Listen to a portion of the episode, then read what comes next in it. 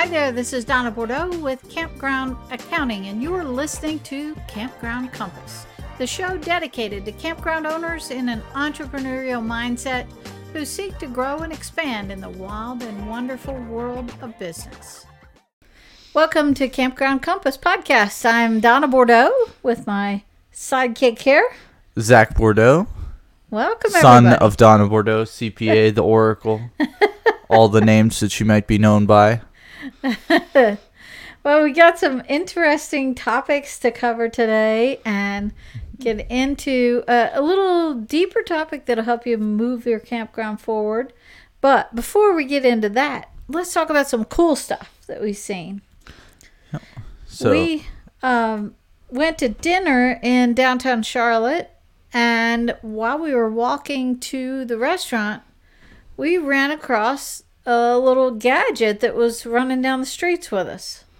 Yep. So let's take a look at the Tiny Mile robot. Um, it has free delivery of anything. It's like DoorDash kind of, but it's like it's a robot. Um, but it's free.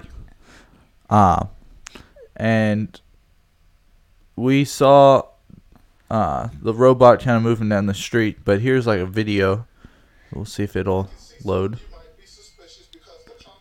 Hopefully you can hear it and it's not echoing.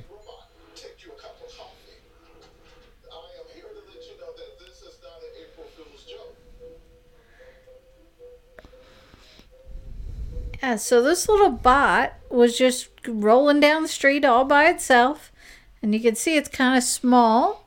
Um, and of course, we stopped. We were like, "What in the world is that?" So this little robot rolled on by, and then of course I had to take a picture of it and then look it up and find out what it was doing.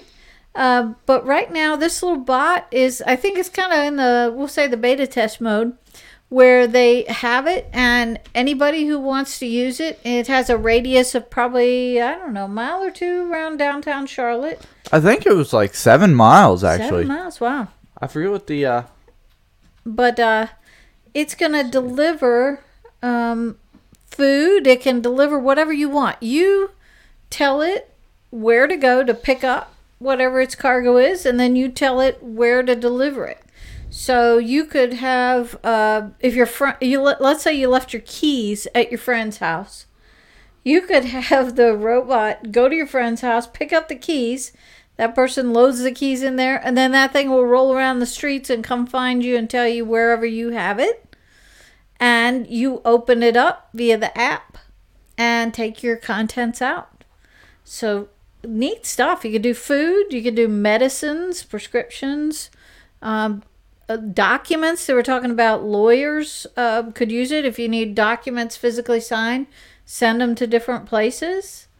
Really cool concept. Yeah. So here's the delivery area. We'll go here's center Charlotte right in the center. Yeah. And you might not be familiar with Charlotte as we are because we live here, but um, it'll go all the way out to I don't know how far it is from Center City to Optimist Park. Let's see. That's probably three or four miles at least, maybe five miles. It's a pretty good ways. If it went from one side of that circle to One the other. seven mile radius, so Okay. All right. it's not bad. Not So- bad, yeah. That covers a pretty good distance as far as how many Yeah. people and businesses are in that Yeah. range. So, Yeah, so um and it's free is the other thing that seems confusing. Um it says on their website Tiny Mile is actively collaborating with the community sponsors to offer this service. We believe in creating community-based solutions that can improve neighborhoods and enhance lives of those who call them home.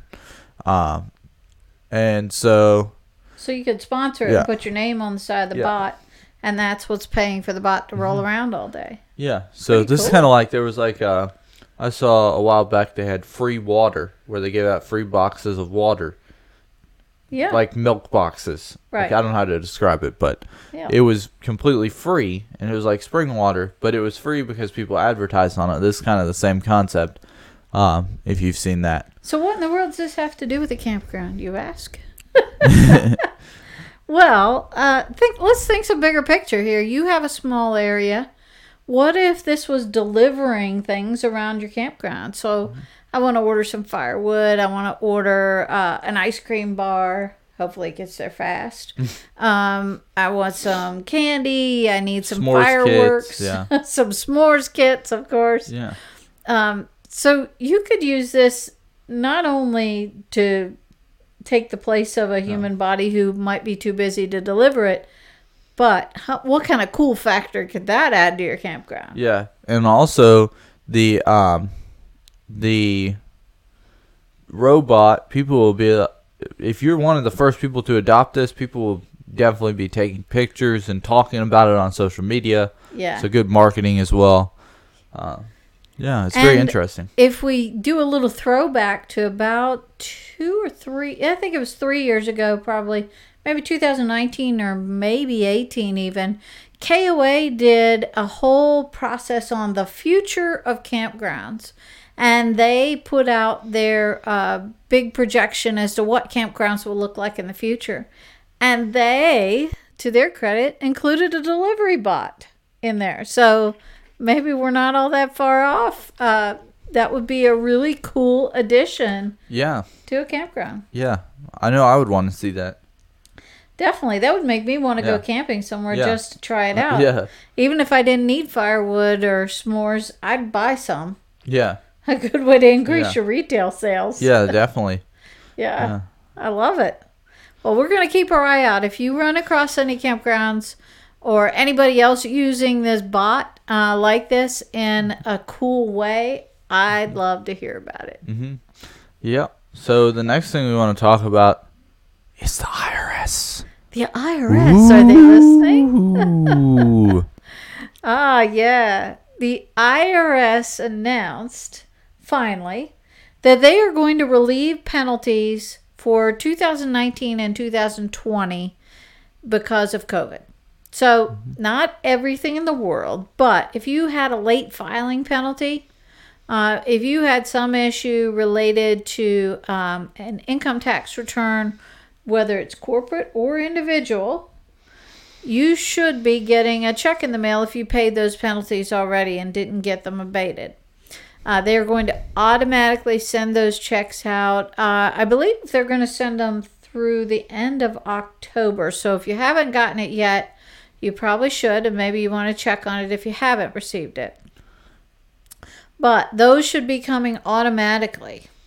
Um, and at this point, all tax returns for 2021 should be filed.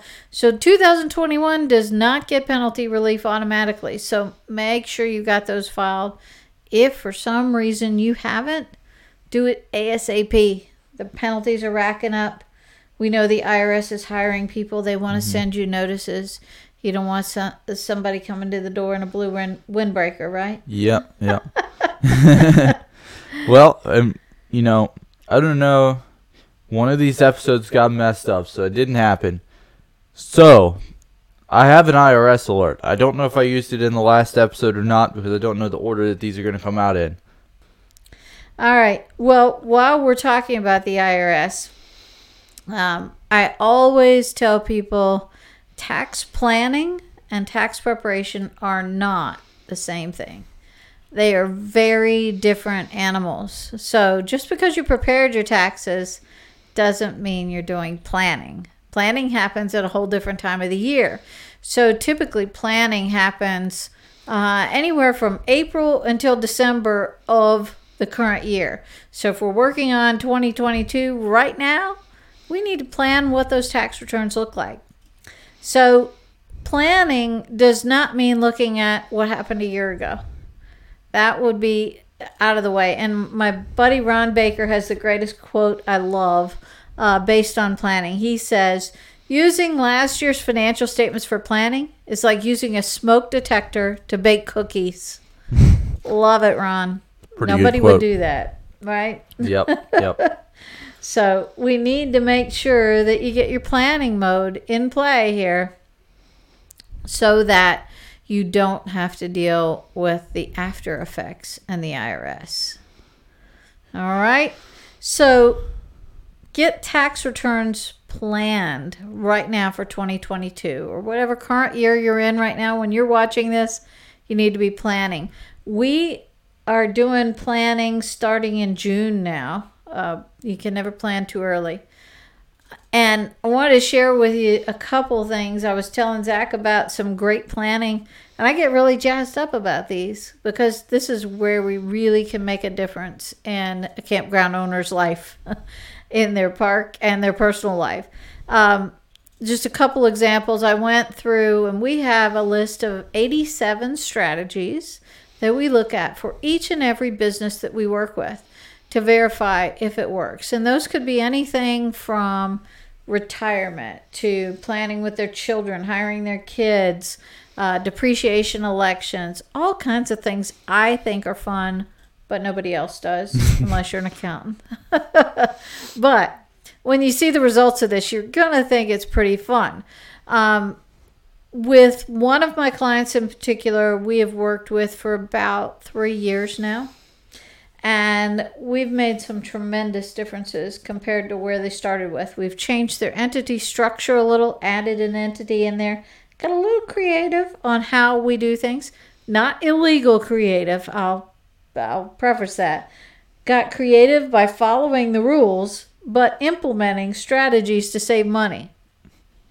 So in their case, um, in year one, they also had a prior accountant who didn't understand about axles on park models. So we were able to do a whole lot of catch up depreciation that first year when we were working with them. That first year, we knocked it out of the park. They were probably going to pay about a hundred thousand in taxes, and instead they paid zero because we were able to do so many good things. Now, one of the fear factors of those kinds of years is okay, you fixed everything in one year. What are you going to do in year two? Is it going to Yeah. be really bad? Yeah. Well, not if you're planning. Yeah. Um, so year two, they did a lot of investing in improvements because they didn't have to pay the IRS. So all of a sudden, they had some extra cash that they didn't realize they were going to have. So they were able to add and expand their park. So that was great. But guess what? That generates more depreciation, more Yeah. things for me to play with. Yep. Yep. And those people have a lot of brilliant ideas in their park.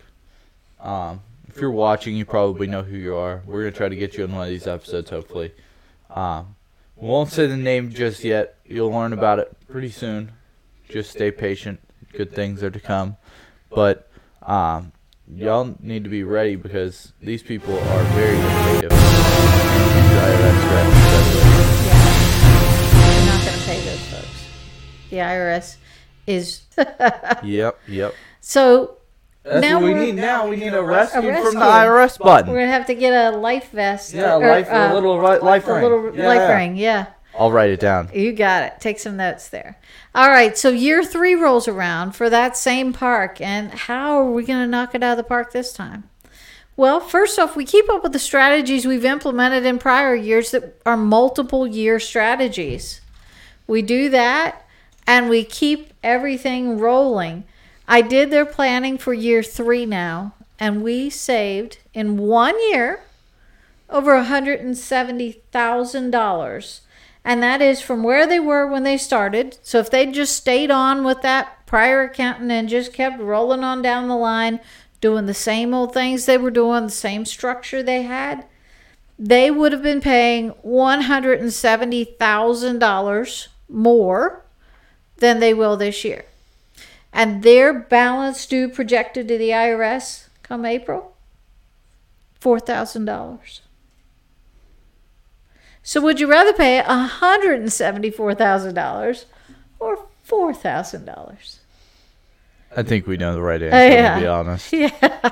Yeah. And that is just one story. I have oodles of those. We do this strategy planning for every one of our clients, and the results are staggering at what planning can do. So if you are not doing planning right now, please, whether Get it's me board. or somebody else, get on board. Let's not just burn money. Let's burn firewood and make money instead. There you go. Wise Alright. words, wise words. So that, in fact, is going to be our million dollar idea this week. Is to plan, plan, and plan some more. Keep it planning. Yeah. And not just planning on taxes. Obviously, you know from an accountant you're going to hear that you should plan for taxes. But let's talk a little deeper about campgrounds specifically. So, what else should a campground plan for? So the first thing we want to talk about is dynamic pricing. If it'll transition, there we go. And we're going to talk about some dynamic pricing. We talk about this a lot, um, just because it is really important. Um, and it's a good way to prepare for the upcoming year because you can make more money. And and pricing is super important nowadays. Uh, it never ceases to amaze me when I talk with campground owners who don't want to increase their prices, and yet they tell me, "Oh no, I don't need to. My park is full." That's not a good thing, folks. No. So if your occupancy is too high, which there is a too high, too high meaning above about 80%, you should be increasing your pricing. Mm-hmm. And you can leverage that increase in pricing with dynamic pricing. And I'll give you a little example. You and I just traveled to Ohio to go visit mm-hmm. families. And in the fall, um, I don't know exactly what was going on, but I know that's very high season for weddings. Mm-hmm. So we were there over a long weekend. And when I checked the hotels, they were outrageous. And they were all full. In the middle of a little town in Ohio. Yeah, like who's going to Ohio right Yeah. now? What is going on? Yeah. So I checked, and the cheap hotel, not a great hotel, but a cheap hotel was like $284 a night. And they weren't just one hotel that price because they are all using dynamic pricing. So they all know if the supply is low, the price goes up. So I said that backwards. If the demand is high, yes, supply is low, then the price goes up. Come on. So Figure this out. hey, it's early yet. Um, so I checked out Airbnb. All right. Now, Airbnb is getting smarter. Well, not Airbnb itself, but its customers are getting smarter. There are platforms you can use to do dynamic pricing on your one off rentals. Mm-hmm. It will compare your property versus everything around, else around you and automatically adjust your pricing. Mm-hmm. But not everybody knows about that yet. Yeah. And apparently, not everybody in Ohio knows about it. so we stayed at a private suite off somebody's house. It had four rooms, mm-hmm. a fabulous shower, kitchen, all the equipment. Jacuzzi, all of the above. Yeah, much nicer than what we would have had in that crappy hotel Yeah. for about half the price. Well, the last time we went to Ohio, a little story time. We need to get a story time button too. so this is a. The last time we went, we stayed in a Fairfield Inn. Now, I usually wouldn't say the name, but it was, Yeah, they need to know. they need to know. uh, but we stayed there, and the whole place just reeked of weed. The, we walked in there and we're like, this room just reeks of weed. So we went back down to the front desk and we're like, well, can we change our room? They said, oh, all the rooms are, they're all taken. Should have been using dynamic pricing. They wouldn't have all been taken. Yeah, yeah. Sorry, not sorry. Um, but anyways, we moved to a different room, and then it was right next to the people smoking weed. They were right across from us. And when we would walk out in the mornings to go get in our car to go to see the family, you could see the pot growing in the window. Yeah. It Yeah. was like they just turned Yeah. their head and looked the other way Yeah. and didn't really care. And um, you know, the one day they had like they'd have like a single Dorito laying outside of their door. and then the one day they had their entire trash can was out here. And it was just piles of KFC and Taco Bell and ramen noodles. ramen noodles. Just like, what is going mess. yeah. And we asked the front desk people, we're like, what is going on here? Like, well, I don't know. We can't really do anything about it. I don't know why. Um, Why? It's illegal there, so Yeah. there, there's obviously, obviously something that they could have done about it. Yeah. But they chose not to. Yeah. But this brings kind of a, a off the topic a little bit on the planning, but still on it. You know, these types of experiences are getting more and more common in mm-hmm. hotels. People are shifting out. They said, "We don't really want that experience." Yeah. So, what do you specialize in as a campground? Experience. So, if you have park models, campers that are on site that people can rent, people who don't have RVs can come to your park, you have an amazing mm-hmm. opportunity to offer a different experience. So, make sure that you're leveraging Airbnb and, also, yeah, other about to things that, to yeah. market that. Yeah, make sure like for cabins especially, put that on Airbnb. Yeah. If you know, if you can, put it on Airbnb because people will be looking for a place to stay, Absolutely. and they might not want to stay in a hotel. They might want to stay at an Airbnb, and a cabin's a perfect place to do that. Yeah, especially I mean with kids, kids Yeah. have room to go outside and run around and play Yeah. and do things that is pretty aggravating in a hotel when Yeah. you're all cooped up. Everybody's nerves get high if they've got young kids running around. So yeah. Yeah, So planning. Going back to our point, get your pricing right. And I can tell you that the marketplace for campgrounds still I hear the complaints. Oh, we don't like dynamic pricing cuz then what if somebody calls? How do I tell them what the price is? I got news for you. You're making a bigger deal out of this than you need to. People understand how dynamic pricing works. They're used to it already.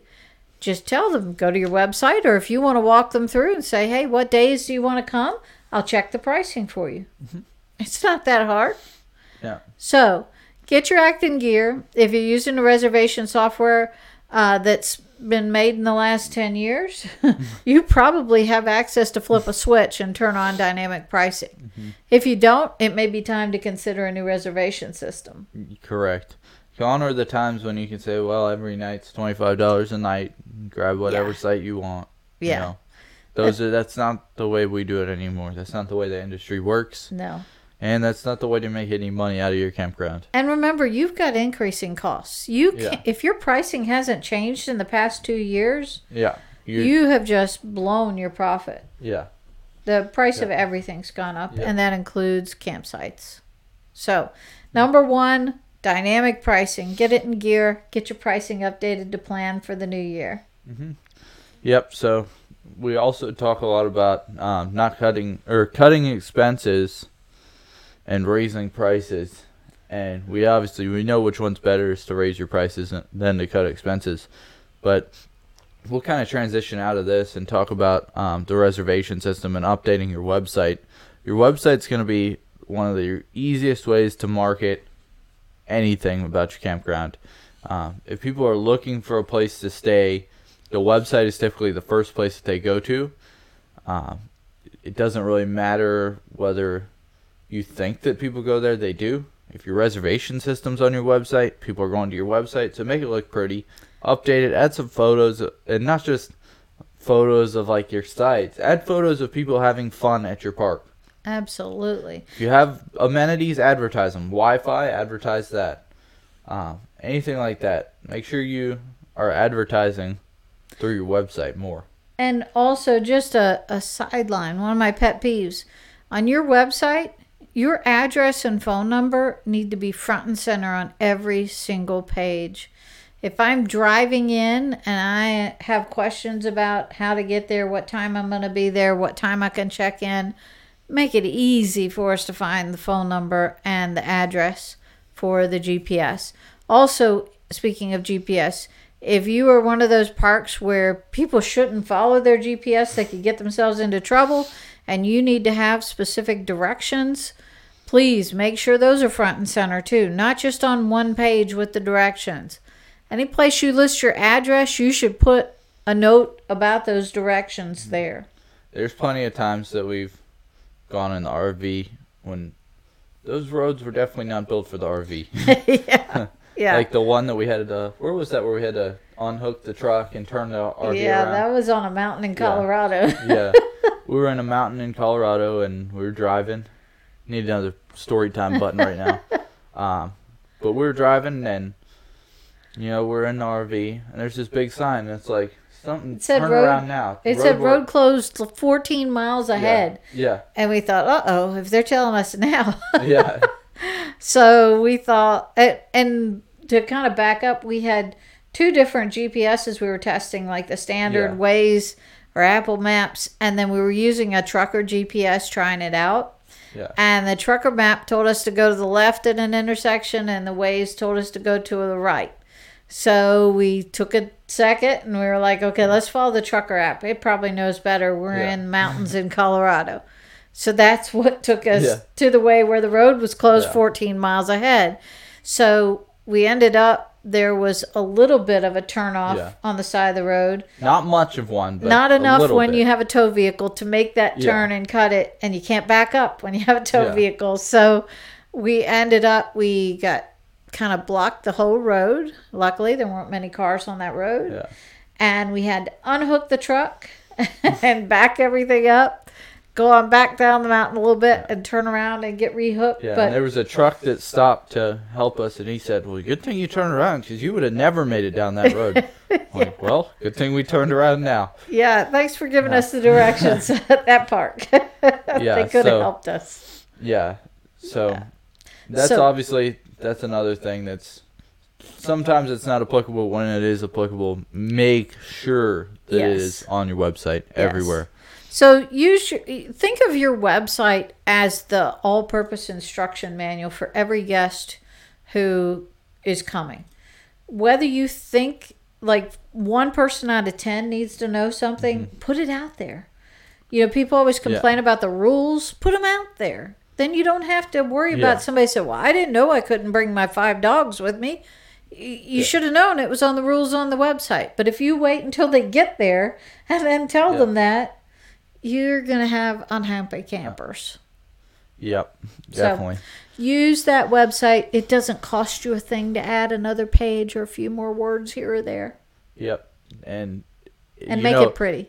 yeah don't don't trying to figure out how to say this the best way the cheapest option is almost never the best option the paid version paying somebody to design your website is most likely going to be a lot more efficient unless you are a website designer than doing it yourself.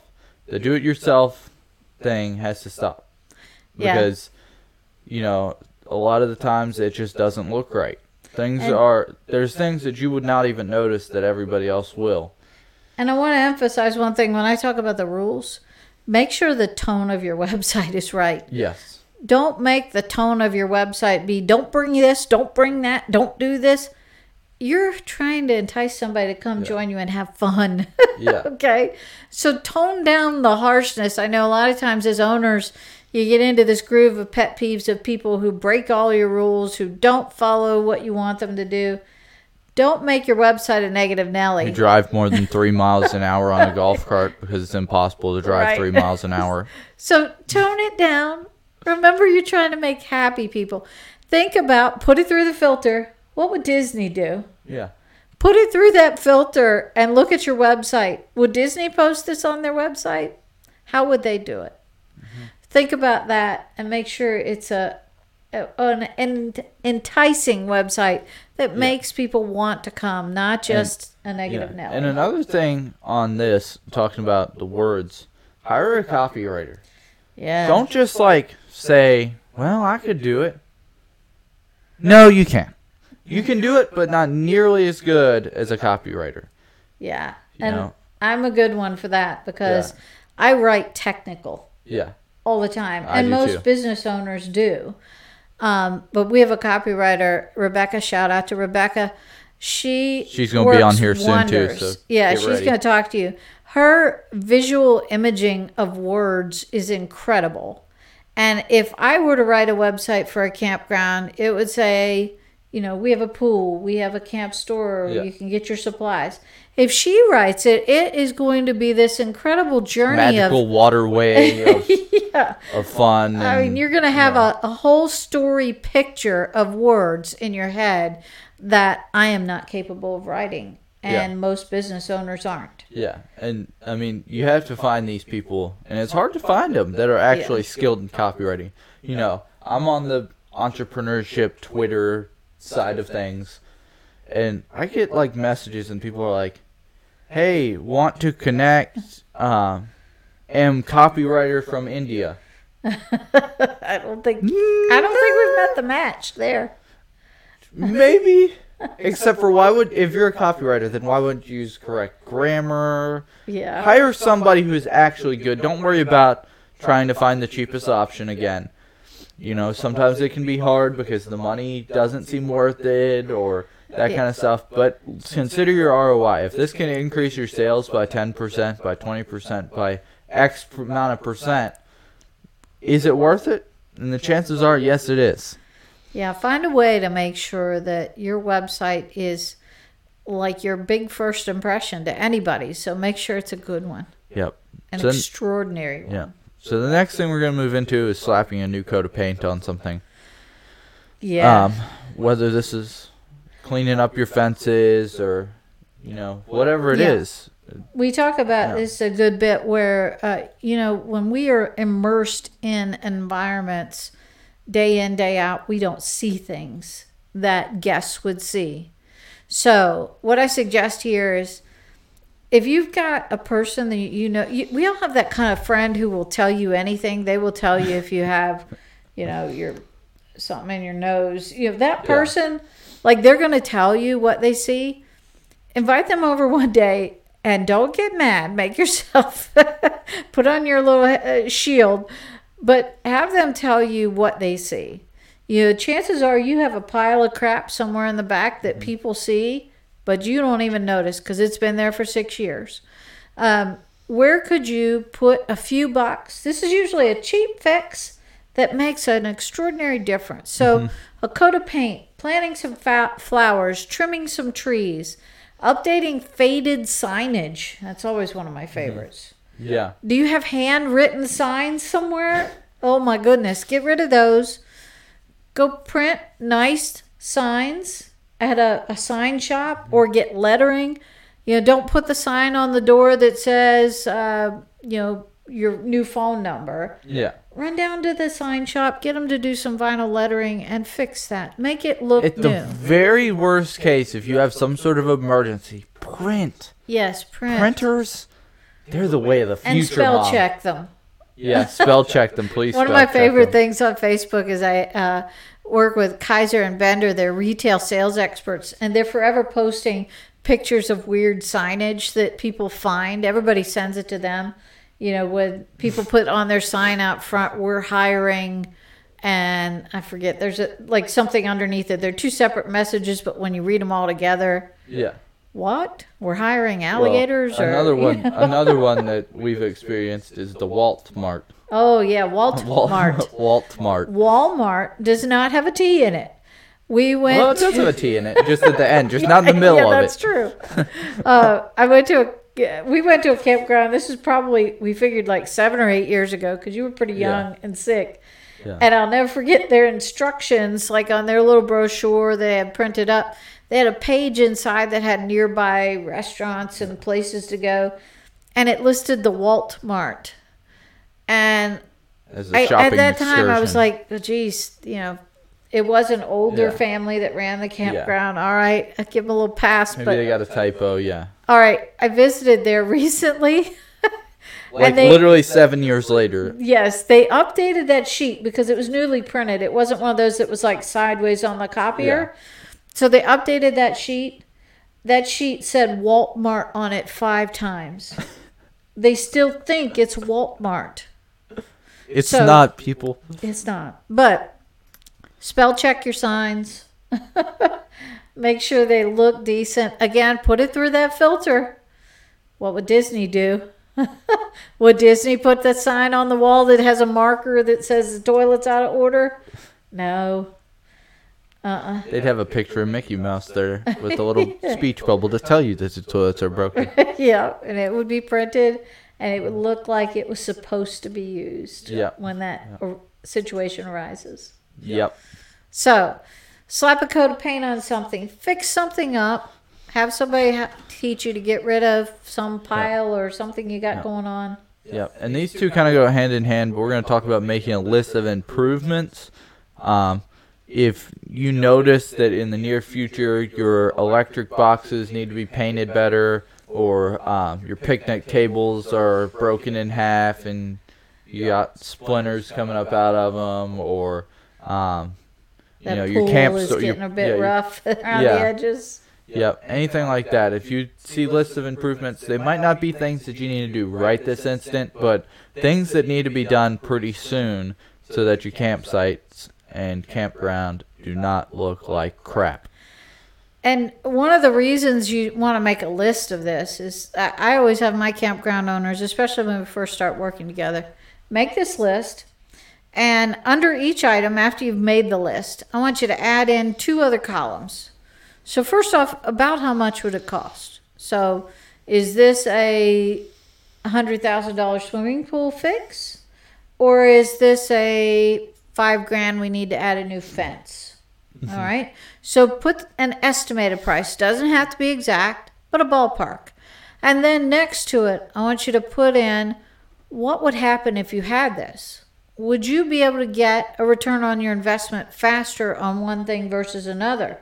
So maybe the fence doesn't give you the faster reinvestment, uh, uh, return on investment, but having a swimming pool heater in the winter would expand your season by two months in the shoulders and you could get more guests.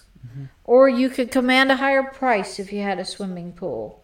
Uh, look at those return on investment side to help you prioritize because if you have two projects that cost the same amount how do you decide which one comes first? You look at the one with the greater return on investment. Yep, and another thing we t- or discuss a lot, is treating your park and the things you buy as an investment, not as a purchase. There's a big difference when you look at it as, well, I'm just blowing five thousand dollars on, you know, a picnic table, or I'm investing five thousand dollars so that more people can visit my park and more people will see the beautiful picnic table at my park. You know, and have a better There's- experience Yeah, there's a big mindset shift when you think of things as an investment versus a purchase. Yes. Yeah, definitely. So get that list of improvements ready. And this is something you can continually update as you think of new things or as you cross things off the list and complete them. Mm-hmm. Yep. So we're gonna move into the newsletter. I know I popped it up on the screen for video listeners. You probably just saw, or video watchers. You probably just saw it. Um, we're gonna talk about a newsletter in our part two. We're gonna just go kind of brief on this, and we'll do more episodes on this in the future. But have a newsletter. Yeah. when you see that something pop up in your email, I, most people check their email fairly regularly. I check mine four or five times a day, so I see my email very constantly. Anytime something pops up, I see it almost instantly because it pops up as a notification on my phone, which I always have.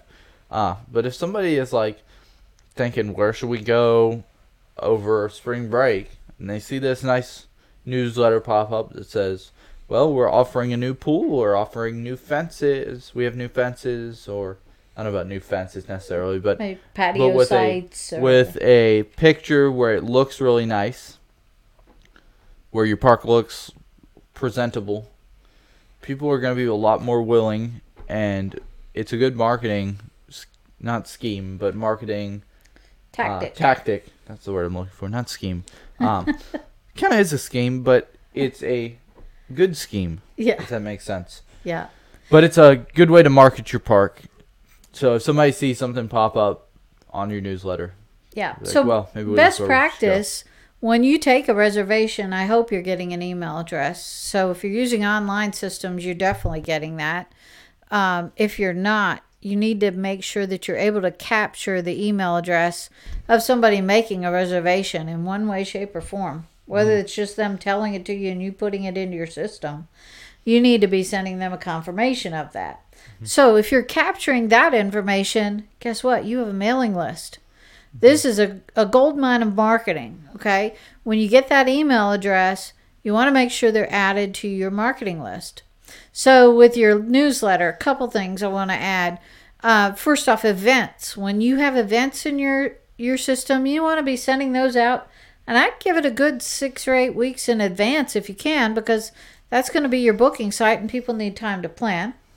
So events should be in there. If you have any new features, upgrades, uh, new patio sites you've added, new sites, um, a new local event center has opened nearby that you're cross promoting. Uh, promote that. Also, if you are having um, a, a slow time of the year, now that's the perfect place to say, okay, next weekend, come in for the weekend and get an extra day because we're trying to build guests to fill those lower time frames in your occupancy. Or uh, if you visit this event center, we'll give you X percent off of your reservation. There's a lot of things you can do. And just being top of mind, letting people remember that fabulous time they had, the fabulous experience at your park the last time they were there. Yep. So events, we'll talk about events for a quick minute here, but events are um, a great another great way to market. Whether it's you know something that has to do with your park, or whether it's just like inviting a local, say Rotary Club or something like that into your park. Um, having like a pavilion or something like that to get more community involvement in your park is definitely going to help you grow and expand. Absolutely. And those types of clubs, uh, whether it's a civic club in your area or some particular interest area club, um, they're always looking for places to meet. And typically they're trying to meet in a restaurant because that's a place that already has chairs and tables or some place to sit. Uh, but restaurants have to cover their costs as well. So they typically have either a minimum fee or an amount per person that they need to make to make sure that use of their space is good. But if you have a pavilion or a meeting room in your park that for the most part isn't being used consistently, especially weekdays when most of those people would meet, um, this is a great way to bring people in who might Yeah. not know you exist. And go back to that maybe they don't even camp, but they need a cabin or friends are coming into town. Guess where they're going to Yeah. think of to send their business first? I know that's definitely the case here. We have uh, a friend that comes down sometime or comes up from Texas sometimes in their RV. They're camping right now, and they're always camping. But they come here, and whenever they come here, you know, sometimes they're like, "Well, we could stay at the state park," but then other times we're like, "Well, this is a really nice campground. There's a really nice campground around us," and we tell them, "Hey, we have got a lot of community stuff going on around here, so you should go stay here." Yeah. Yeah. So So open up your world to the people who are close by to you Mm-hmm. who may not you know if somebody lives five miles away chances are they're probably not camping in your park But, But- if you need to, at some point, like we've had before, where we need to hook up to sewage, yeah and we need a few nights just to we're stay. gonna clean out we got to clean out, or if we're selling a camper, or um, Yeah. just bought a camper, and need to transition the stuff in and out of the camper. We do tend to stay at a park around us yeah that's only five or ten miles away, just so that we can ensure that it's easy. Yeah. yeah or if even um, we've had one other time we needed to have uh, some repairs tested out things like that so Mm-hmm. Yeah. and and sometimes people do camp local it's like oh i can't Yeah. get away for the whole week Yeah. but we can go camp and maybe i'll just pop in after work Yeah. hey you know people sometimes don't even think about that but if they're familiar with your park because they came in for some other events you bring a lot of people in. Also one other quick idea there um, if your local chamber of commerce does events uh, like business after hours business before hours you are a fabulous place to bring those people in. Those are your community leaders business owners for the most part they would be great to come in and uh, they talk to a lot of people who are coming to your area Yeah. so great resource for you free marketing Yep. Yep. That never hurts. absolutely So, the million dollar idea for today, again, is plan, plan, Plan, plan, and plan, plan. some more. Uh, keep planning. yes we got some exciting things coming your way with deeper ideas on planning soon Yeah. too and We Have have been planning a lot of good episodes for this podcast. So, y'all stay tuned. We got some good stuff coming. Um, keep your eyes peeled. We're going to be posting this weekly on, I forget what day of the week. I want to say Monday. Um, whatever day of the week this comes out. Whatever day of the week Halloween is on if it's a Monday- 2022. If that's a Monday, which I think it is. Uh, this podcast is going to come out every Monday, so make sure you look out for us. We'll be posting it on social media. You can follow us at Campground Compass on Facebook, at camp or at Campground Compass. Yeah, I think it's at Campground Compass, if not at Camp- Campground Compass Podcast on Facebook. I know it's at Campground Compass on Instagram. Um, YouTube's be at Campground YouTube. Compass. Um, yep, definitely on YouTube as well. We'll have our at Campground Compass tag when YouTube does their handles, um, which they are apparently doing soon. So we're excited for that. Um, Stay tuned. Mark so, your yeah. calendar. Yep. Make sure you don't miss a beat. yep. We'll see y'all next week. Thank you for listening to Campground Compass. I'm so glad you joined us. Check out the show notes and more of our seasoned advice at campgroundcompasspodcast.com. While you're there, be sure to explore the archives for previous episodes. And if you never want to miss a single audio adventure in four season business growth, subscribe to this podcast here and on YouTube. If you like what you're hearing, please consider leaving us a positive review on iTunes. It would be very much appreciated. Friends on social media, check us out on Instagram and Facebook at Campground Compass. Until next time, stay savvy.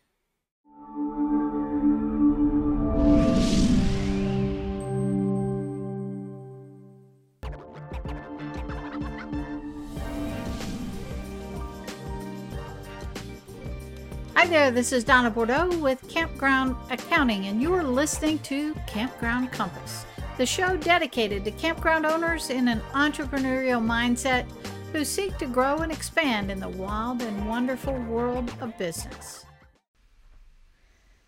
Thanks for joining us at Campground Compass. I'm your host, Donna Bordeaux. And your co-host Zack Bordeaux, son of Donald Bordeaux, CEO and Oracle.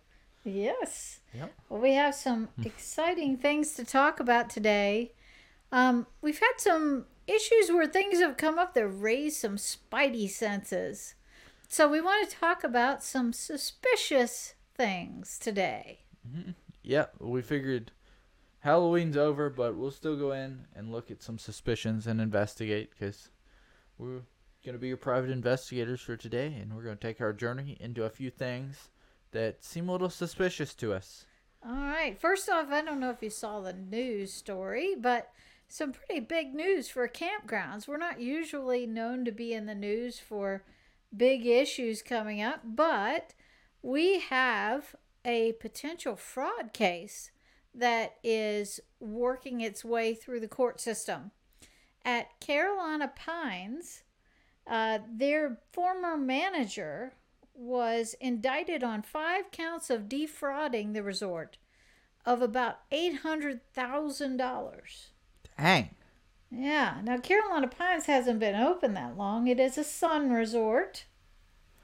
And what happened was um, he had access to credit card, the reservation system for their customers. So if their customers checked in during COVID, they had a pretty relaxed uh, cancellation party uh, policy. Thank you. so when the customers checked in, he would get them set up and then he would show it as a refund, like they canceled at the last minute. Only he redirected those funds back to his own personal checking accounts, allegedly. Allegedly. Yes. Uh, now, we don't know for sure, but he has been indicted. Um, there's the article will be in the show notes, so go check that out. Um, it says he allegedly received more than eight hundred thousand dollars in fraudulent refunds over twenty eight months. So that's not a very long time at all. Um, That's as long as they've been yeah, open, that's pretty, pretty. much. That's pretty much since they've been opened, and he pa faces a minimum penalty of twenty years in federal prison. Ouch. Um, that was it probably wasn't worth. I don't know. He might have thought it was worth it, but I wouldn't. I would think that was worth it personally. Twenty years. If he Um, was gonna and he's already. He's already. It says he's already. Uh, I saw it just a second ago. Fifty-three. So he'll be there till he's seventy-three minimum, allegedly. Right. So- Yeah. If he was going to make that Ugh. move, he should have made some moves to get on out of the country. Yeah. before, but he must have thought Yeah. that gravy train was going to continue on. A lot of people, uh, it sounds like when they get into these fraudulent schemes like this, they just all of a sudden, after a little while, and hey, after 26 months, who'd have thought he was going to get caught? Yeah, yeah, Um, but that that gravy train uh, almost always ends, and Yeah. never in a good way. yeah, So, a good lesson to everyone. We talked about this on a blog post recently, but make sure that you understand how to trace fraud and prevent it with a good reservation system, a good check in system. If you're handling cash, especially, that is generally where most fraud happens with cash register type fraud or check in fraud. Yep. Uh, people, the easier way, a smarter way that this could have been done, um, not to give tips to fraudsters, but if this had all been a canceled reservation for people who were paying cash, which I know is a lot less now, they virtually couldn't have tracked this. Yeah. uh, not very easily. yeah. Well, and the amount of money is just a wild amount for how long they've been open. I remember we went to Carolina Pines. I want to say, I don't know how long ago was it? It wasn't that long a year ago. and a half ago. Yeah, it wasn't that long ago, and um, we were there. So Yeah. So keep an eye on this case. It'll be good to uh, see what happens and watch the future of this. Um, may also cause some of the reservation system companies to add in a little more fraud protection. One of the best things you can do as an owner of a park or of any retail establishment is look at every voided ticket in your system, every voided sale, every voided reservation. You should be watching those. Now, in this case, he was dealing with a pretty large uh, corporate entity. So, honestly, I would have thought they would have caught it faster. yeah, I would have too. But uh, obviously, their fraud systems are not up to par uh, Yeah. in checking this. Yeah. Um, my biggest memory from Carolina Pines was we were there with uh, some friends of ours, but we would play golf cart hide and seek, Yes, yes. which we called manhunt, but that was the way to do it. But Yeah. now this guy's getting manhunted. He didn't. He didn't. that that name didn't age well, I guess. But but we would go out and we would have we'd have two golf carts because they had one, we had one, and we would go and we would hide, and then the other team would come find us, and then you get some hints or whatever over the phone, or we had walkie talkies I think at the time or something. Yeah. But yeah, I remember that was a lot of fun. Some suspicious minds there, too. Yeah, yeah, All yeah. But that guy certainly did get manhunted. Yeah, we'll want to watch and Oof. see what happens with that case. Yeah, we'll definitely keep you posted if any sort of updates come up. We'll make sure to circle back to it, as they say. So yeah, All right, and another kind of an article popped into my news feed that um, resonated here while we're on the topic of suspicion. Uh, Frank Rolfe from RV Park University, which uh, he's a pretty well-known guy, does a lot of information about uh, buying and selling parks. And he had a really good article that coincided with a conversation I was having with a potential buyer of a campground right at the same time. And this focuses on short term owners who are trying to sell their park. Now, we all know there's been a great growth in the price of parks. So, this this is not to say every short-term owner is out to do some harm or has something to hide. Uh, however, the the the short-term wins here could be enough that people are going to sell after only owning a park for a short amount of time. So in Frank's article, he's talking about what happens when somebody owns a park say for a year or less and they put it on the market to sell it. Why would they do that if they were only going to own it for that short of a period of time? yeah, and it does raise some suspicions. Yeah. Um, and it is kind of interesting article. Um, even not for campground owners, but for any business, why would they sell it so quickly? But Yeah, there's Um, there's always people trying to you know take a a fast sale and turn it around, flip it like flipping houses, and make a lot of money on it. Um, and sometimes people think about campgrounds like their real estate to where they could be doing some sort of a flipping type thing. Uh, but the biggest questions you want to ask yourself if you've got this situation is why. Let's dig into the motive of why would they sell that quickly. Um, and Frank brings up some good points here too. He's talking about did they find out that the property floods a lot? Uh, is there some big infrastructure problem that has been uncovered that might they might say, "Oh, I'm not sticking around for that. that's a lot of money that's going to have to be sunk into this. I want to get out before the uh, repairs have to come into play." Or some other issues like that where it wouldn't be a good position to be buying if those situations were uh, in the underlying elements of why they were selling.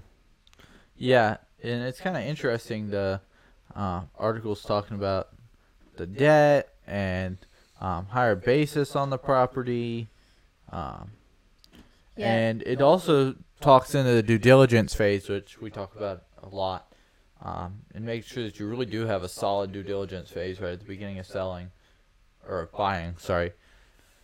So. Yeah. the due diligence process is very important when buying. And uh, we help out specifically in that due diligence. And a lot of people always say, well, like, what do I have to do? What do I have to check on? Well, there's a long list of things that you need to go through and due diligence. But one of the big elements that I help out with are the financial and the tax sides and their representations of what kind of money this park is going to make and what their expenses are. So we've talked before about grooming to sell. Some people groom a park to sell it where they're not really recording all the expenses. Mm-hmm. And in a traditional sense, let's say somebody had uh, owned this park for 15 years. Well, you can usually see that grooming over a course of the last two or three years where expenses started going down. Well, in a case where somebody owned it for a year or less, you may not be able Yeah, to see hard to those see it, yeah. trends. That is difficult to see. So, in the particular case where I was working with, uh, it was a, a campground that was open for about eight months a year. And the buyer said that he bought it at a deep discounted price and he decided he had other things to do. He lived out of state. All right. Uh, you know, could be true, but you want to keep your eyes open when you're looking at this to make sure that you don't see any other red flags because that should raise a little spidey sense, I would say. Yeah. Um, when you're looking at that, then uh, in this particular case, he presented a list of all these improvements that he had made. He purchased the park in August of last year, and now he put it up for sale in July. So either he really had a change of heart, or some. What's that little underlying element that he said, "I got to get out"? Um, and you know, he could be telling the truth, but you can't be that careful. This is a lot of money that you're investing when buying, so you really owe it to yourself to dive in. Now, in this case, the guy presented him with a list of these improvements, and it was like all round numbers. You know, a new fence, five thousand dollars, uh, new playground equipment, eight thousand dollars. This is like in my accounting class, in like my level one accounting class, where they're like, "All right, they bought supplies for eight hundred dollars." Round numbers. What's that everything. mean? Round numbers is always sus- suspicious, always a red flag. Absolutely. Uh, so in my scenario with him, I said, all right, maybe he did do these repairs. First off, you want to visually check them. So on a visit to that park, you're going to visually run down that list. Let me see that new playground. Let me see that new fence. So see it to believe it. And then secondly, I want to see the invoices. These things just happened this year, you're telling me. Yeah. So there's no And it would be different if it was ten years ago, but it's the same year. So Yeah. Those should be Yeah. real handy. yeah, And um, I would also be suspicious if I just see a check written to Joe Smith for eight thousand dollars for Yeah. a new fence. Um, it- check these things out a little bit, see if they really make sense. Yeah. Did you just pay a friend eight thousand dollars, even though it was a four hundred dollar repair, and then pocket the cash? yeah, y- you hope never to have to deal with those kinds of issues. But when you're looking at buying a half million, million dollar park or up, yeah. It's not so far fetched. yeah, you've really got to do your due diligence Yeah. and your homework to make sure Yeah, that you can eliminate that suspicion. yeah, Yeah. And speaking of buying, um, let's move into our next topic, which is uh, investment groups. Um, and the Happy Camper one, especially, they have accredited, accredited investors um, have a $25 million fund. Let's see, I'll pull up the article here. Um, Happy Campers Capital is starting a new fund for $25 million for campgrounds. Yeah, And it does seem a little suspicious, honestly. It does. I mean, I don't know that this one's not completely legitimate, but again, I was like, you know, when you're looking at something and it sounds too good to be true, sometimes it is, sometimes it's not. But in their particular case, how this works is we're all familiar kind of with the you know the big corporate entities will take a pot of money, go buy out campgrounds, and do their thing with it. They're uh, they're there to long term be a hospitality provider and operate it.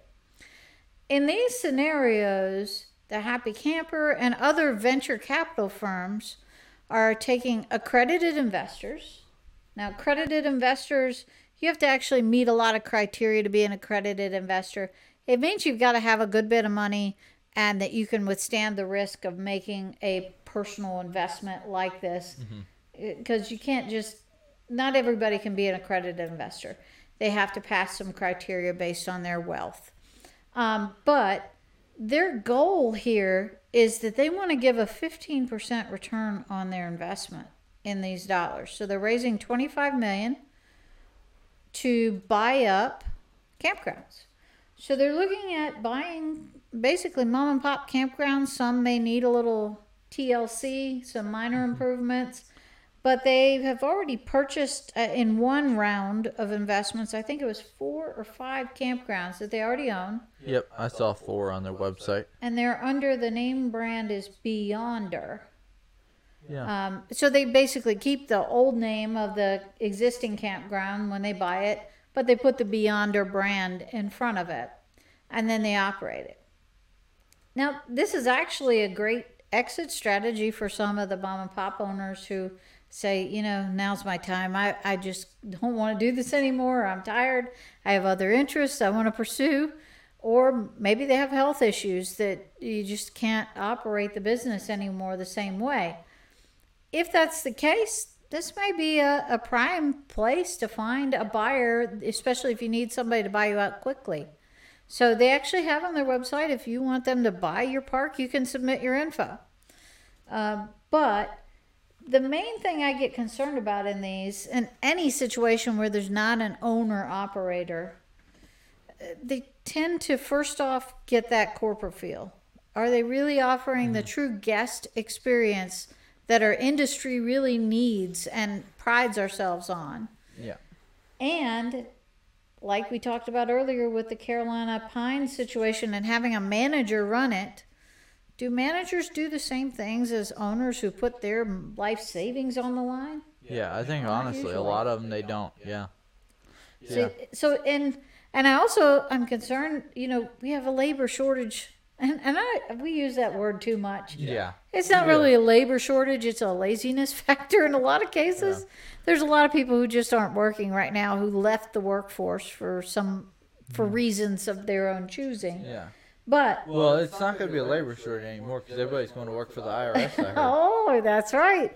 I hear they're taking uh taking on eighty-seven thousand. IRS alert! IRS alert! IRS alert! yeah. So when we talk about having managers and staff run a campground, I always feel like there's this and this whole plan that where like everything gets lazy, Yeah. Where you know the stuff that might bother an owner won't bother just an employee who's there to earn a paycheck. Now, now I'm not saying this for every manager. I can't mm-hmm. pigeonhole everybody in that. Mm-hmm. But it, in a broad sense, Yeah. And there are a, a lot of very hard workers, but absolutely. but with the less people working, the really good managers are going to be right up at the top and getting paid the most money possible.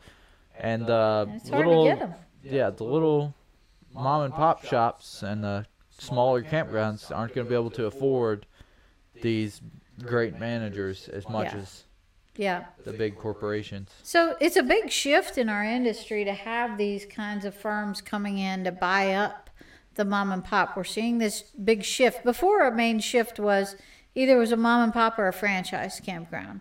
And then we brought in the corporate companies that were running them, the Suns, the outdoor resorts. And now we have one other little level that's kind of wedging its way into the market and trying to be in between the corporate and the mom and pop. But I'm not sure that I quite see the whole pathway to success because you really have to, your staffing has to be tip top, and that's hard to Yeah. do. Yeah, I know it's, it's um, what's the other one? It's not Sun, but there's another one that's like Sun. Uh, I'm not sure.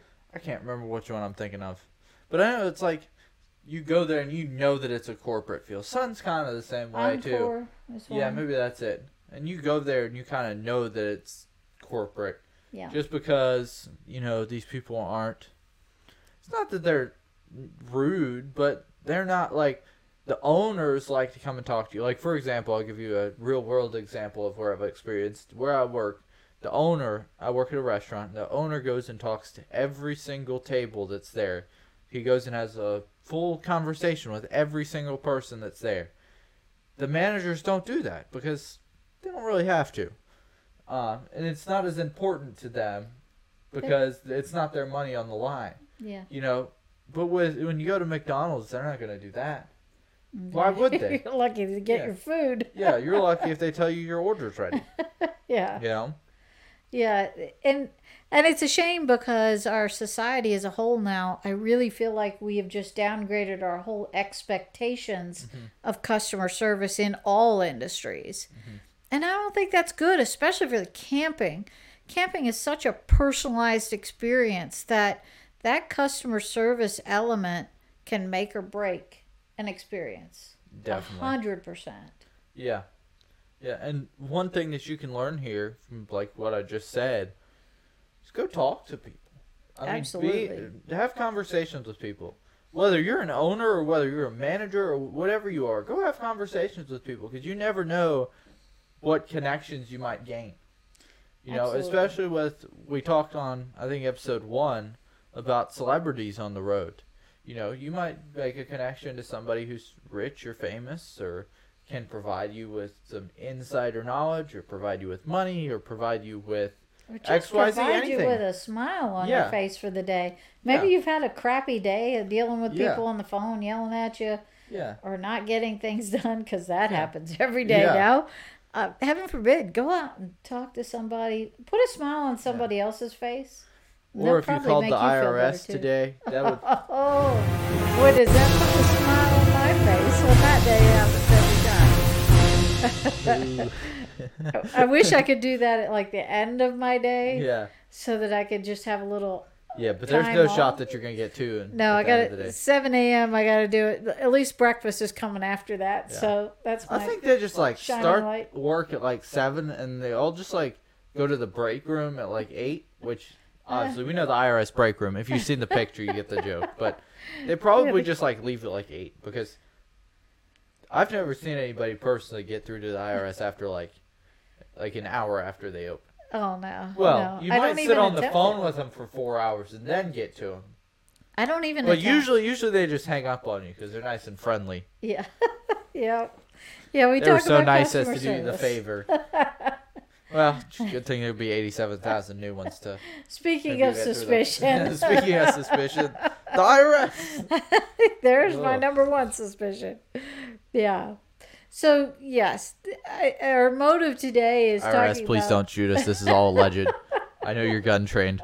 We're good. Yeah, we we don't need any audits. yeah. So so in talking about the suspicion, one other thing came up in the news this week. Um, I saw uh, one of my uh, a, a colleague that I know of posted um, business owner that they were getting lights LED lights through their energy company at a with a grant.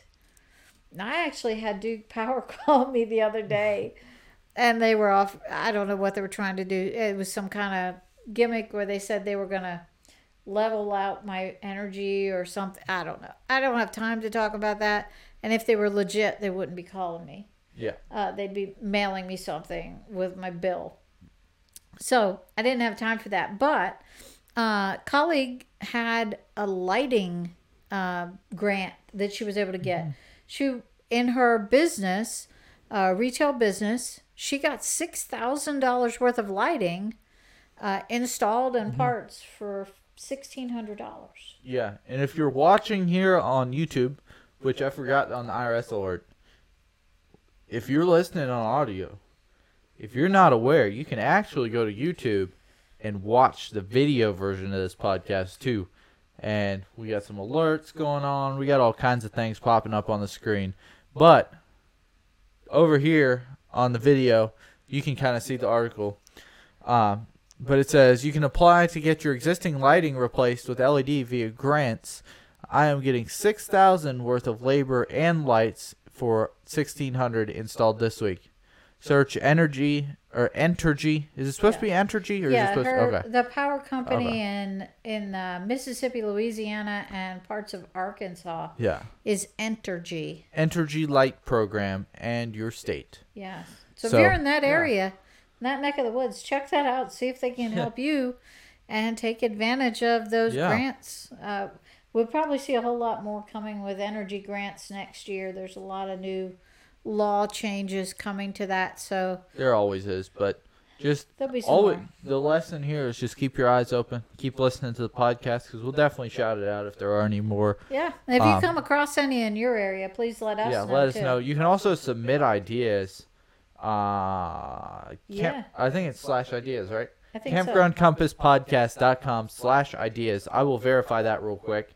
Um, but I'm pretty sure that's accurate. And you can submit any podcast ideas if you want us to touch on a topic, if you have questions, Yeah. um, if you want us to, you know, any ideas or questions or anything like that, campgroundcompasspodcast.com slash ideas. And there's a form there that you can fill out, and we'll get right to your ideas on hopefully Yeah. the next episode. I'd love to have some ideas come in Yeah. and questions that we can dive into because we're here to provide you with valuable information. So we want to answer your questions. Mm-hmm. Yeah. And we hope to eventually do listener call-ins, hopefully. Yeah. So, so if you have questions, go ask. Uh, yeah, the, it's gonna be campgroundcompasspodcast.com slash ideas. I know you can't see it on this screen, but I'll try to pull it up and zoom in real quick and see Yeah. if I can make so you can we'll see put the link in the show notes as yeah. well. Yeah. So, anyways, submit your ideas. Yep. Check out for those grants with LED lighting programs all throughout the country. Those ones, again, were with Entergy, but I'm sure there are a lot of different power companies throughout the United States that are offering those grants. And honestly, you're probably not going to just pop out to their website and find it too, pretty easily. Um, I know I looked on Entergy's website to find to see if there was a specific link, and they have some information, but it's kind of cryptic to you and me. You might want to just call the power company and ask them if somebody can evaluate you to see if you qualify for those grants or if they have them in your area. That might be a faster way to get that ball moving. Yep. All right. So, you want to go ahead and move into our next topic? Yeah. Um, we're going to talk for a few minutes about infrastructure. Um, we had some interesting Facebook uh, group um, messages talking about infrastructure and campgrounds um, as we were, or as you were scrolling through your Facebook groups. yeah. Um, also, you can go friend us uh, on any of the. We're on most of the campground groups at Campground Accounting. So if you have any questions there, you can always ask us and tag us, and we might talk about it. Um, we do get a lot of ideas from there because we do want to be valuable to the industry. So um, we do get a lot of our ideas from the Facebook groups. You can pretty much we're in about every campground owner Facebook groups. Yeah. All that I know. Campground Accounting. Um, you can also DM us Facebook.com slash at Campground Compass Podcast or Instagram.com slash Campground Compass Podcast. Either of those will work. So Yeah. Well, there were, the question came up: Was there any kind of software or an app that you could use to mark where all your infrastructure was in your campground? And I think this was one of the cases where like people were thinking too hard. Yeah. Um, make this super simple. Um, the uh, the post actually gave some suggestions, really good ones, about basically getting a big map of your campground. Take your engineering drawings, or take and have your uh, even your reservation map. You, most everybody's got a map of their park and uh, where all the sites are, and take it and just mark on there where those uh, emergency cutoffs are, where your gas lines or your electrical lines, water lines, all of those systems are located. The goal here is if anybody is ever incapacitated for any reason, how will somebody else know if there's an emergency what to do? So you want to make sure you have this documented. Also, again, if we're talking about selling your park one day, a Great, thing to have. Yeah. great thing to have that already documented and lined up. And another little side by side note that I suggest is at the same time you're marking those, uh, mark them on a map and take your cell phone. Everybody's got one. Ooh. I wonder if this interweb thing is going to stay around. It might. Can get a might. button for that. The interwebs. You don't even need the interwebs for this one. Take your cell phone out and do a video recording. Walk up, take a video pointing at the cutoff valve for your water. Mm-hmm. And talk through what you would tell somebody if they were standing right next to you about how you should deal with the water shutoff. Or this is a great time for winterizing. If you are winterizing, do the same thing.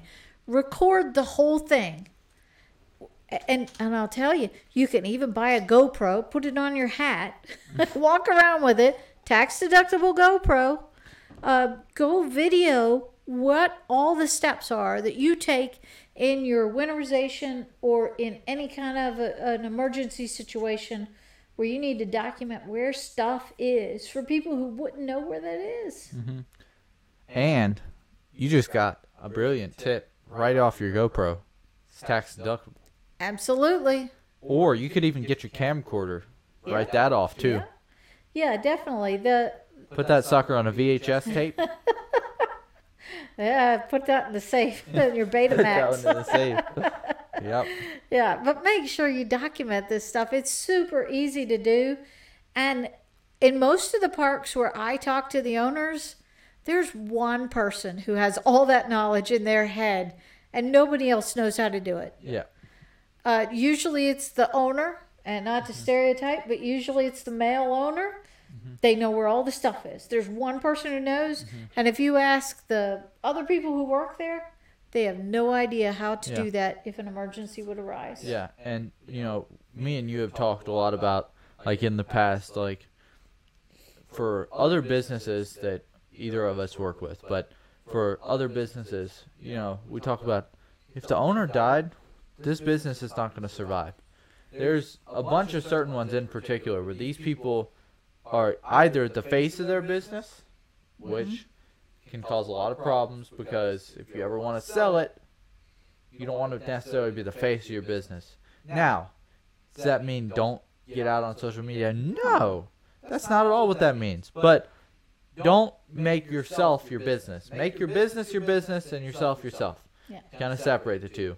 And if this person were to ever die, or Or be we're in a disabled. we're in a situation where they wouldn't be able to continue working, all the knowledge is in their head. yeah.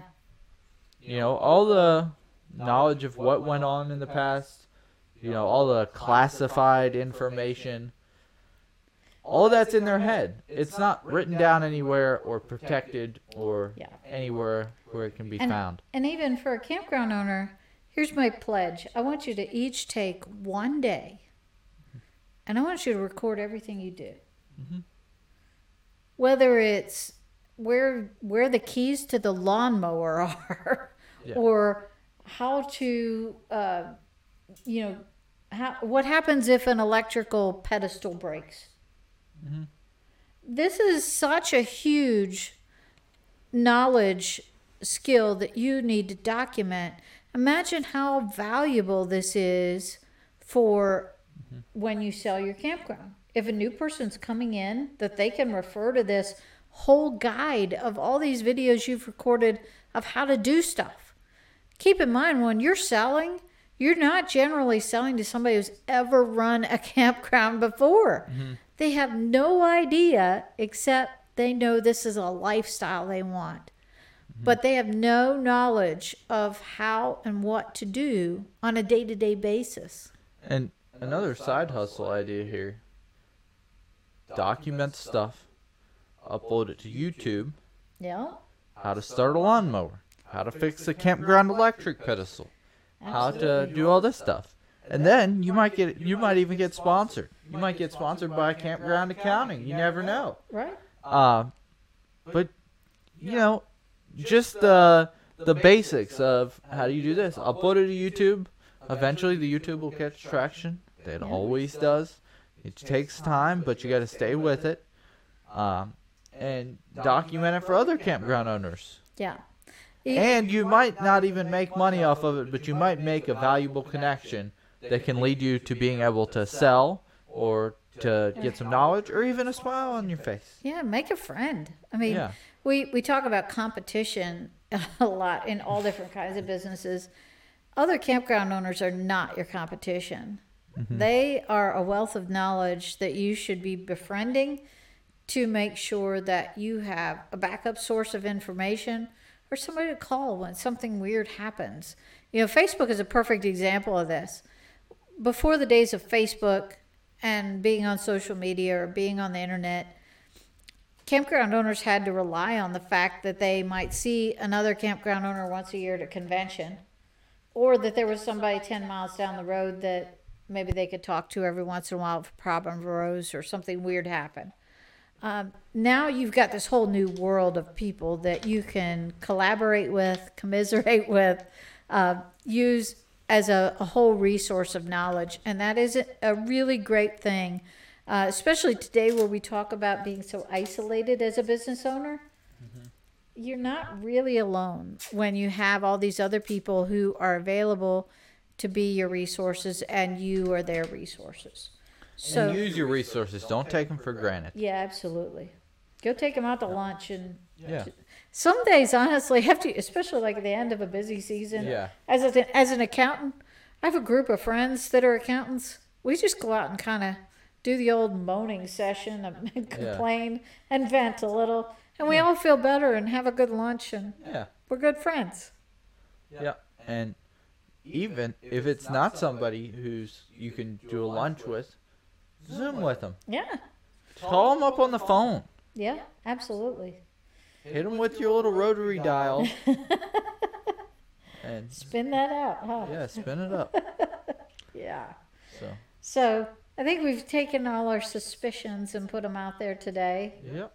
hopefully you could rethink some of your things and make sure that you don't fall victim to fraud uh, and put that little ounce of, of thought into your head that you might have just been happy-go-lucky and forgot about Yep. So that's going to be it for this episode.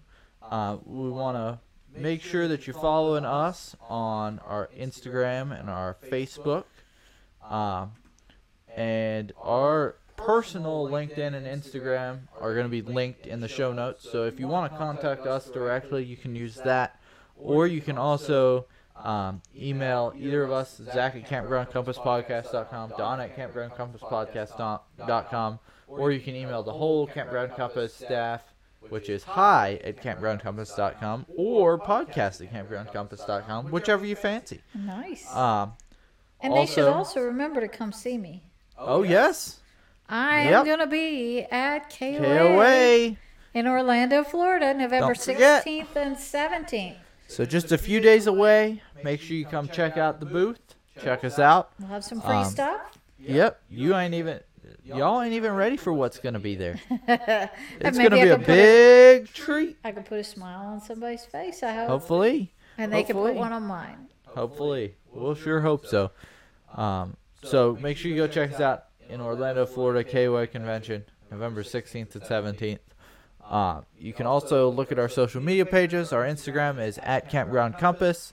Our Facebook is also at Campground Compass. And you can go to our website, campgroundcompasspodcast.com. If you have ideas, go to campgroundcompasspodcast.com slash ideas. Woohoo! Whew. Take a breath. That's a lot to say. I think that's a wrap for today. Yep. So we will see y'all next week. This is gonna be weekly on released on what Mondays. Mondays. Um. So we'll be here next week, and we'll see y'all then. All right. All right. We'll see you. Later. Thank you for listening to Campground Compass. I'm so glad you joined us. Check out the show notes and more of our seasoned advice at campgroundcompasspodcast.com. While you're there, be sure to explore the archives for previous episodes. And if you never want to miss a single audio adventure in four season business growth, subscribe to this podcast here and on YouTube. If you like what you're hearing, please consider leaving us a positive review on iTunes. It would be very much appreciated. Friends on social media, check us out on Instagram and Facebook at Campground Compass. Until next time, stay savvy.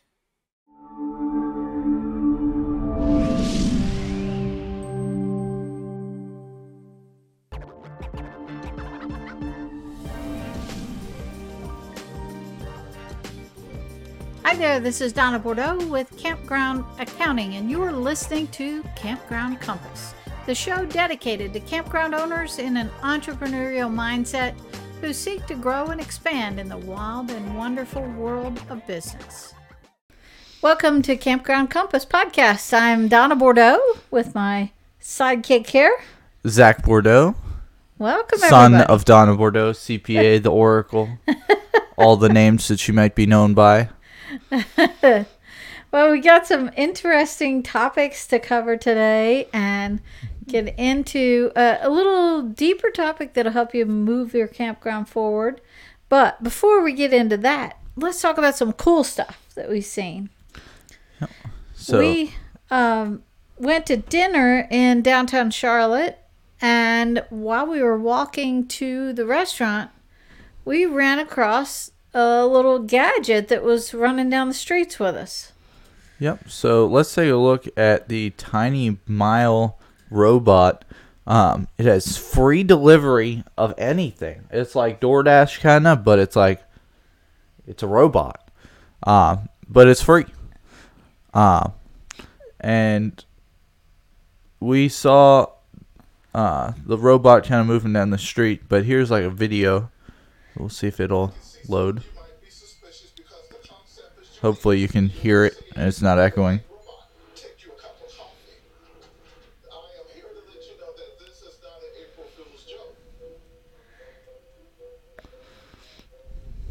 Yeah, so this little bot was just rolling down the street all by itself, and you can see it's kind of small.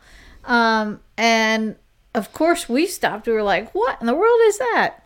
So this little robot rolled on by, and then of course I had to take a picture of it and then look it up and find out what it was doing. Uh, but right now, this little bot is, I think it's kind of in the, we'll say the beta test mode, where they have it, and anybody who wants to use it, it has a radius of probably, I don't know, a mile or two around downtown Charlotte. I think it was like seven miles actually. Seven miles, wow. I forget what the uh But uh, it's going to deliver um, food, it can deliver whatever you want. You tell it where to go to pick up whatever its cargo is, and then you tell it where to deliver it. So you could have, uh, if your friend, you let, let's say you left your keys at your friend's house, you could have the robot go to your friend's house, pick up the keys. That person loads the keys in there, and then that thing will roll around the streets and come find you and tell you wherever you have it. And you open it up via the app and take your contents out. So neat stuff. You can do food, you can do medicines, prescriptions, um, uh, documents. They were talking about lawyers uh, could use it if you need documents physically signed. Send them to different places. Really cool concept. Yeah. So here's the delivery area. We'll go here's center Charlotte right in the center. Yeah. And you might not be familiar with Charlotte as we are because we live here, but um, it'll go all the way out to I don't know how far it is from Center City to Optimist Park. Let's see. That's probably three or four miles at least, maybe five miles. It's a pretty good ways. If it went from one side of that circle to the One other. point seven mile radius, so Okay. All right. it's not bad. Not So- bad, yeah. That covers a pretty good distance as far as how many Yeah. people and businesses are in that Yeah. range. So Yeah, so um and it's free is the other thing that seems confusing. Um it says on their website Tiny Mile is actively collaborating with the community sponsors to offer s- this service. We believe in creating community-based solutions that can improve neighborhoods and enhance lives uh, of those who called them home. Um and so so you could sponsor it Yeah. and put your name on the side of the Yeah. bot, and that's what's paying for the bot to roll around all day. Yeah. So Pretty this is cool. kind of like there was like uh, I saw a while back they had free water where they gave out free boxes of water, Yeah. like milk boxes. Like, Right. I don't know how to describe it, but yeah. it was completely free and it was like spring water, but it was free because people advertised on it. This is kind of the same concept. Um, if you've seen that. So what in the world does this have to do with the campground, you ask? well, uh, think. Let's think some bigger picture here. You have a small area. What if this was delivering things around your campground? So I want to order some firewood. I want to order uh, an ice cream bar. Hopefully it gets there fast. um, I want some candy. I need some S'mores kits, fireworks. yeah. some s'mores kits, of course. Yeah.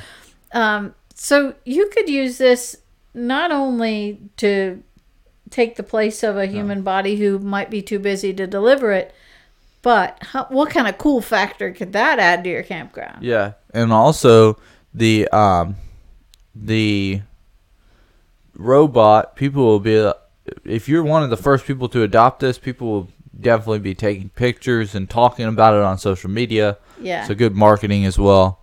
Uh, yeah, it's very interesting. if we do a little throwback to about two or three, I think it was three years ago, probably, maybe 2019 or maybe 18 even, KOA did a whole process on the future of campgrounds. And they put out their uh, big projection as to what campgrounds will look like in the future. And they, to their credit, included a delivery bot in there. So maybe we're not all that far off. Uh, that would be a really cool addition Yeah, to a campground. yeah. I know I would want to see that. Definitely, that would make me want to Yeah. go camping somewhere Yeah. just to try it out. Yeah, Even if I didn't need firewood or s'mores, I'd buy some. yeah, A good way to increase Yeah. your retail sales. yeah, definitely. Yeah. Yeah. I love it. Well, we're going to keep our eye out. If you run across any campgrounds or anybody else using this bot uh, like this in a cool way, I'd love to hear about it. Mm-hmm. Yep. So the next thing we want to talk about is the IRS. The IRS, are they listening? Ooh. Ah, yeah. The IRS announced finally that they are going to relieve penalties for 2019 and 2020 because of COVID. So, not everything in the world, but if you had a late filing penalty, uh, if you had some issue related to um, an income tax return, whether it's corporate or individual, you should be getting a check in the mail if you paid those penalties already and didn't get them abated. Uh, they're going to automatically send those checks out. Uh, I believe they're going to send them through the end of October. So if you haven't gotten it yet, you probably should, and maybe you want to check on it if you haven't received it. But those should be coming automatically. Um, and at this point, all tax returns for 2021 should be filed. So 2021 does not get penalty relief automatically. So make sure you got those filed. If for some reason you haven't, do it ASAP. The penalties are racking up. We know the IRS is hiring people. They want to send you notices. You don't want some, somebody coming to the door in a blue wind, windbreaker, right? Yep, yep. well, um, you know, I don't know. One of these episodes got messed up, so it didn't happen. So, I have an IRS alert. I don't know if I used it in the last episode or not because I don't know the order that these are going to come out in. All right. Well, while we're talking about the IRS, um, I always tell people tax planning and tax preparation are not the same thing. They are very different animals. So just because you prepared your taxes doesn't mean you're doing planning. Planning happens at a whole different time of the year. So typically, planning happens uh, anywhere from April until December of the current year. So if we're working on 2022 right now, we need to plan what those tax returns look like. So planning does not mean looking at what happened a year ago. That would be out of the way. And my buddy Ron Baker has the greatest quote I love uh, based on planning. He says, Using last year's financial statements for planning is like using a smoke detector to bake cookies. love it, Ron. Pretty good Nobody would do that, right? Yep. Yep. So we need to make sure that you get your planning mode in play here so that you don't have to deal with the after effects and the IRS. All right. So get tax returns planned right now for 2022 or whatever current year you're in right now. When you're watching this, you need to be planning. We are doing planning starting in June now. Uh, you can never plan too early. And I wanted to share with you a couple things. I was telling Zack about some great planning, and I get really jazzed up about these because this is where we really can make a difference in a campground owner's life, in their park and their personal life.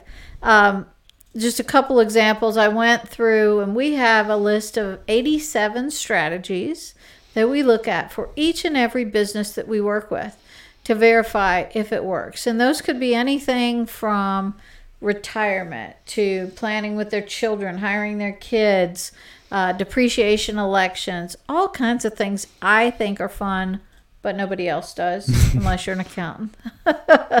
but when you see the results of this, you're going to think it's pretty fun. Um, with one of my clients in particular, we have worked with for about three years now. And we've made some tremendous differences compared to where they started with. We've changed their entity structure a little, added an entity in there, got a little creative on how we do things. Not illegal creative, I'll, I'll preface that. Got creative by following the rules, but implementing strategies to save money. So in their case, um, in year one, they also had a prior accountant who didn't understand about axles on park models. So we were able to do a whole lot of catch up depreciation that first year when we were working with them. That first year, we knocked it out of the park. They were probably going to pay about a hundred thousand in taxes, and instead they paid zero because we were able to do so many good things. Now, one of the fear factors of those kinds of years is okay, you fixed everything in one year. What are you going to do in year two? Is it going to Yeah, be really bad? yeah. Well, not if you're planning. Yep. Um, so year two, they did a lot of investing in improvements because they didn't have to pay the IRS. So all of a sudden, they had some extra cash that they didn't realize they were going to have. So they were able to add and expand their park. So that was great. But guess what? That generates more depreciation, more Yeah. things for me to play with. Yep. Yep. And those people have a lot of brilliant ideas in their park. Um, if you're watching, you probably know who you are. We're gonna try to get you in one of these episodes, hopefully. Um, we won't say the name just yet. You'll learn about it pretty soon. Just stay patient. Good things are to come. But um, y'all need to be ready because these people are very innovative.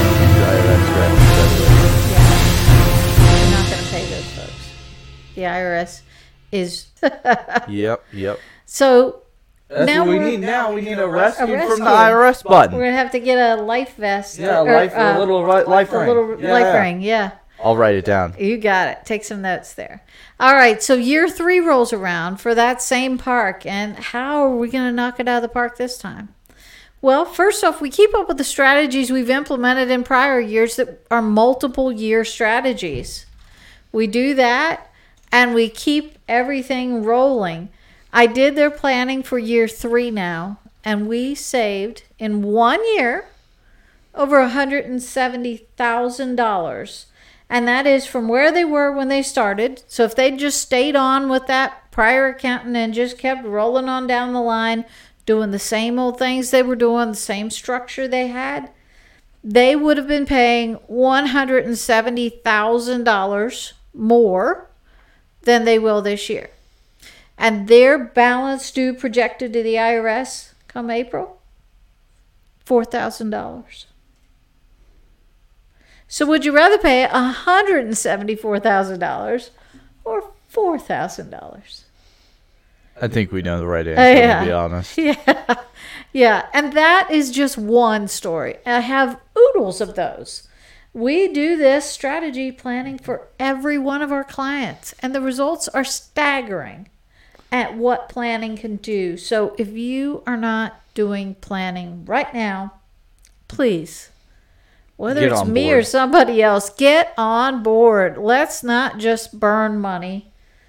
Let's burn firewood and make money instead. There you go. Wise Alright. words, wise words. So that, in fact, is going to be our million dollar idea this week. Is to plan, plan, and plan some more. Keep it planning. Yeah. And not just planning on taxes. Obviously, you know from an accountant you're going to hear that you should plan for taxes. But let's talk a little deeper about campgrounds specifically. So, what else should a campground plan for? So the first thing we want to talk about is dynamic pricing. If it'll transition, there we go. And we're going to talk about some dynamic pricing. We talk about this a lot, um, just because it is really important.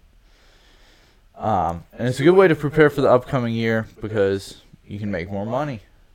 And and pricing is super important nowadays.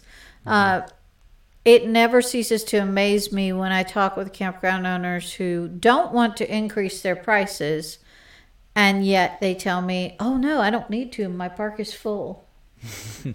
That's not a good thing, folks. No. So if your occupancy is too high, which there is a too high, too high meaning above about 80%, you should be increasing your pricing. Mm-hmm. And you can leverage that increase in pricing with dynamic pricing. And I'll give you a mm-hmm. little example. You and I just traveled to Ohio to go visit mm-hmm. families. And in the fall, um, I don't know exactly what was going on, but I know that's very high season for weddings. Mm-hmm. So we were there over a long weekend.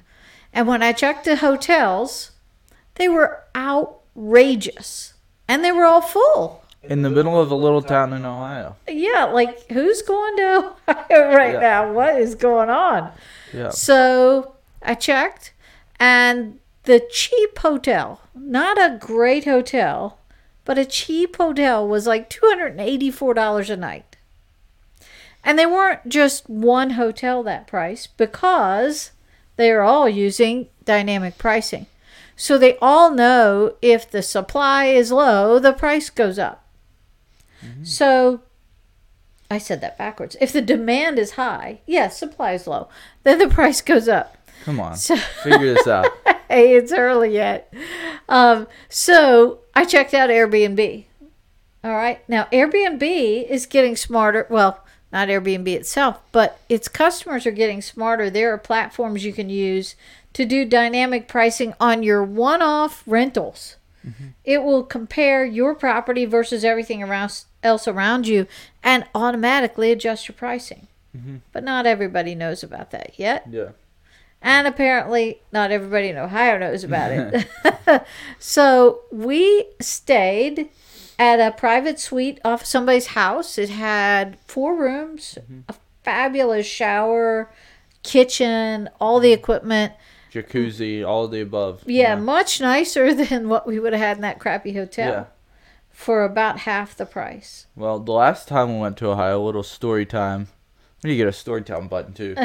so this is a. well, The last time we went, we stayed in a Fairfield Inn. Now, I usually wouldn't say the name, but it was, Yeah, they need to know. they need to know. uh, but we stayed there, and the whole place just reeked of weed. The, we walked in there and we're like, "This room just reeks of weed." So we went back down to the front desk and we're like, "Well, can we change our room?" He "Oh, all the rooms are, they're all taken." Should have been using dynamic pricing. They wouldn't have all been taken. yeah, yeah. Sorry, not sorry. Um, but anyways, we moved to a different room, and then it was right next to the people smoking weed. They were right across from us. And when we would walk out in the mornings to go get in our car to go to see the family, you could see the pot growing in the window. Yeah.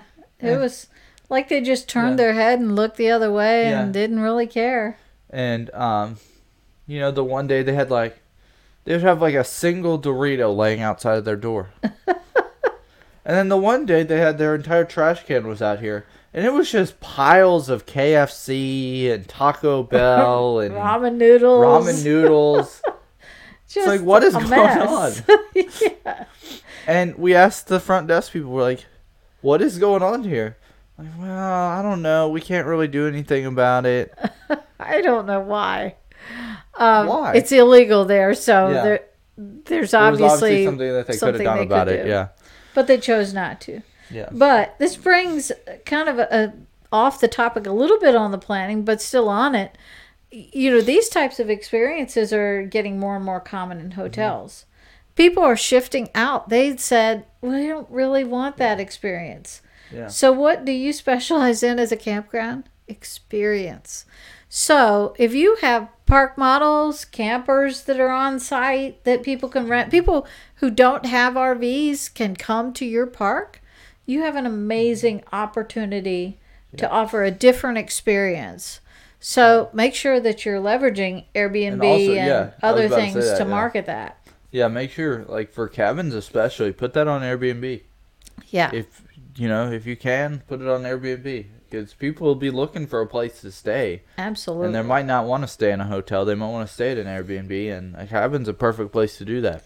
Yeah, especially I mean with kids, kids Yeah. have room to go outside and run around and play Yeah. and do things that is pretty aggravating in a Yeah. hotel. When Yeah. you're all cooped up, everybody's nerves get high if they've got young kids running around. So, yeah. Yeah. So, planning. Going back to our point, get your pricing right. And I can tell you that the marketplace for campgrounds still I hear the complaints. Oh, we don't like dynamic pricing cuz then what if somebody calls? How do I tell them what the price is? I got news for you. You're making a bigger deal out of this than you need to. People understand how dynamic pricing works. They're used to it already just tell them go to your website or if you want to walk them through and say hey what days do you want to come i'll check the pricing for you mm-hmm. it's not that hard Yeah. so get your act in gear if you're using a reservation software uh, that's been made in the last 10 years mm-hmm. you probably have access to flip a switch and turn on dynamic pricing mm-hmm. if you don't it may be time to consider a new reservation system Correct. Gone are the times when you can say, "Well, every night's twenty five dollars a night. Grab whatever Yeah. site you want." you Yeah. know. Those are that's not the way we do it anymore. That's not the way the industry works, no and that's not the way to make any money out of your campground. And remember, you've got increasing costs. You can, Yeah. if your pricing hasn't changed in the past two years, Yeah. you, have just blown your profit. yeah. The price of everything's gone up, Yeah. and that includes campsites. So, number one, dynamic pricing. Get it in gear. Get your pricing updated to plan for the new year. Mhm. Yep. So we also talk a lot about um, not cutting or cutting expenses and raising prices. And we obviously we know which one's better is to raise your prices than to cut expenses. But we'll kind of transition out of this and talk about um, the reservation system and updating your website. Your website's going to be one of the easiest ways to market anything about your campground. Um, if people are looking for a place to stay, the website is typically the first place that they go to. Um, it doesn't really matter whether you think that people go there, they do. If your reservation system's on your website, people are going to your website. So make it look pretty, update it, add some photos, and not just photos of like your sites. Add photos of people having fun at your park. Absolutely. If you have amenities, advertise them. Wi-Fi, advertise that. Um, anything like that. Make sure you are advertising through your website more. And also, just a, a sideline one of my pet peeves on your website, your address and phone number need to be front and center on every single page. If I'm driving in and I have questions about how to get there, what time I'm going to be there, what time I can check in, make it easy for us to find the phone number and the address for the GPS. Also, speaking of GPS, If you are one of those parks where people shouldn't follow their GPS, they could get themselves into trouble, and you need to have specific directions, please make sure those are front and center too, not just on one page with the directions. Any place you list your address, you should put a note about those directions there. There's plenty of times that we've gone in the RV when those roads were definitely not built for the RV. yeah. Yeah. Like the one that we had to, where was that where we had to unhook the truck and turn the RV yeah, around? that was on a mountain in Colorado. yeah. We were in a mountain in Colorado and we were driving. Need another story time button right now. Um, but we were driving and, you know, we're in the RV and there's this big sign and it's like, something, It said turn road- around now. It said wa- road closed 14 miles ahead. Yeah. And we thought, uh oh, if they're telling us now. Yeah. so we thought, and to kind of back up, we had two different GPSs we were testing, like the standard Yeah. Waze or Apple Maps, and then we were using a trucker GPS trying it out. Yeah. And the trucker map told us to go to the left at an intersection, and the Waze told us to go to the right. So we took a second and we were like, okay, let's follow the trucker app. It probably knows better. We're Yeah. in mountains in Colorado. So that's what took us Yeah. to the way where the road was closed Yeah. 14 miles ahead. So we ended up, there was a little bit of a turnoff Yeah. on the side of the road. Not much of one, but Not enough when bit. you have a tow vehicle to make that Yeah. turn and cut it, and you can't back up when you have a tow Yeah. vehicle. So we ended up, we got kind of blocked the whole road. Luckily, there weren't many cars on that road. Yeah. And we had to unhook the truck and back everything up, go on back down the mountain a little bit, and turn around and get rehooked. Yeah, but and there was a truck that stopped to help us, and he said, "Well, good thing you turned around, because you would have never made it down that road." I'm like, well, good thing we turned around now. yeah, thanks for giving us the directions at that park. Yeah, they could have so- helped us. Yeah, so that's So- obviously that's another thing that's sometimes it's not applicable. When it is applicable, make sure that it Yes. is on your website everywhere. So use your, think of your website as the all-purpose instruction manual for every guest who is coming. Whether you think like one person out of 10 needs to know something, put it out there. You know, people always Mm-hmm. Yeah. complain about the rules, put them out there. Then you don't have to worry Yeah. about somebody saying, "Well, I didn't know I couldn't bring my five dogs with me." You should have known it was on the rules on the website. But if you wait until they get there and then tell Yeah. them that, you're going to have unhappy campers. Yep, So- definitely. Use that website. It doesn't cost you a thing to add another page or a few more words here or there Yep, and and make know, it pretty. yeah don't don't trying to figure out how to say this the best way the cheapest option is almost never the best option the paid version paying somebody to design your website is most likely going to be a lot more efficient unless you are a website designer than doing it yourself. The do it yourself thing has to stop. Yeah. because you know a lot of the times it just doesn't look right. Things And- are there's things that you would not even notice that everybody else will. And I want to emphasize one thing. When I talk about the rules, make sure the tone of your website is right. yes Don't make the tone of your website be don't bring this, don't bring that, don't do this. You're trying to entice somebody to come Yeah. join you and have fun. Yeah. okay. So tone down the harshness. I know a lot of times as owners, you get into this groove of pet peeves of people who break all your rules, who don't follow what you want them to do. Don't make your website a negative Nelly. you drive more than three miles an hour on a golf cart because it's impossible to drive Right. three miles an hour So tone it down. Remember, you're trying to make happy people. Think about put it through the filter. What would Disney do? yeah Put it through that filter and look at your website. Would Disney post this on their website? How would they do it? Mm-hmm. Think about that and make sure it's a, an, en- enticing website that makes people want to come, not just a negative Yeah. Nelly. And another thing on this, talking about the words, hire a copywriter. yeah. Don't just like say, "Well, I could do it." No, you can't. You can do it, but not nearly as good as a copywriter. Yeah. You and know? I'm a good one for that because Yeah. I write technical Yeah, all the time. I and most too. business owners do. Um, but we have a copywriter, Rebecca. Shout out to Rebecca. She She's gonna be on here soon, too, so yeah, she's going to talk to you. Her visual imaging of words is incredible. And if I were to write a website for a campground, it would say, you know, we have a pool, we have a camp store, Yeah. you can get your supplies. If she writes it, it is going to be this incredible journey Magical of waterway of, yeah. of fun. I mean, you're going to have a, a whole story picture of words in your head that I am not capable of writing, and Yeah. most business owners aren't. Yeah, and I mean, you have to find these people, and it's hard to find them that are actually skilled in copywriting. You know, I'm on the entrepreneurship Twitter side of things, and I get like messages, and people are like, "Hey, want to connect? Um, am copywriter from India." I don't think I don't think we've met the match there. Maybe. Except for why would if you're a copywriter, then why wouldn't you use correct grammar? Yeah. Hire somebody who's actually good. Don't worry about trying to find the cheapest option again.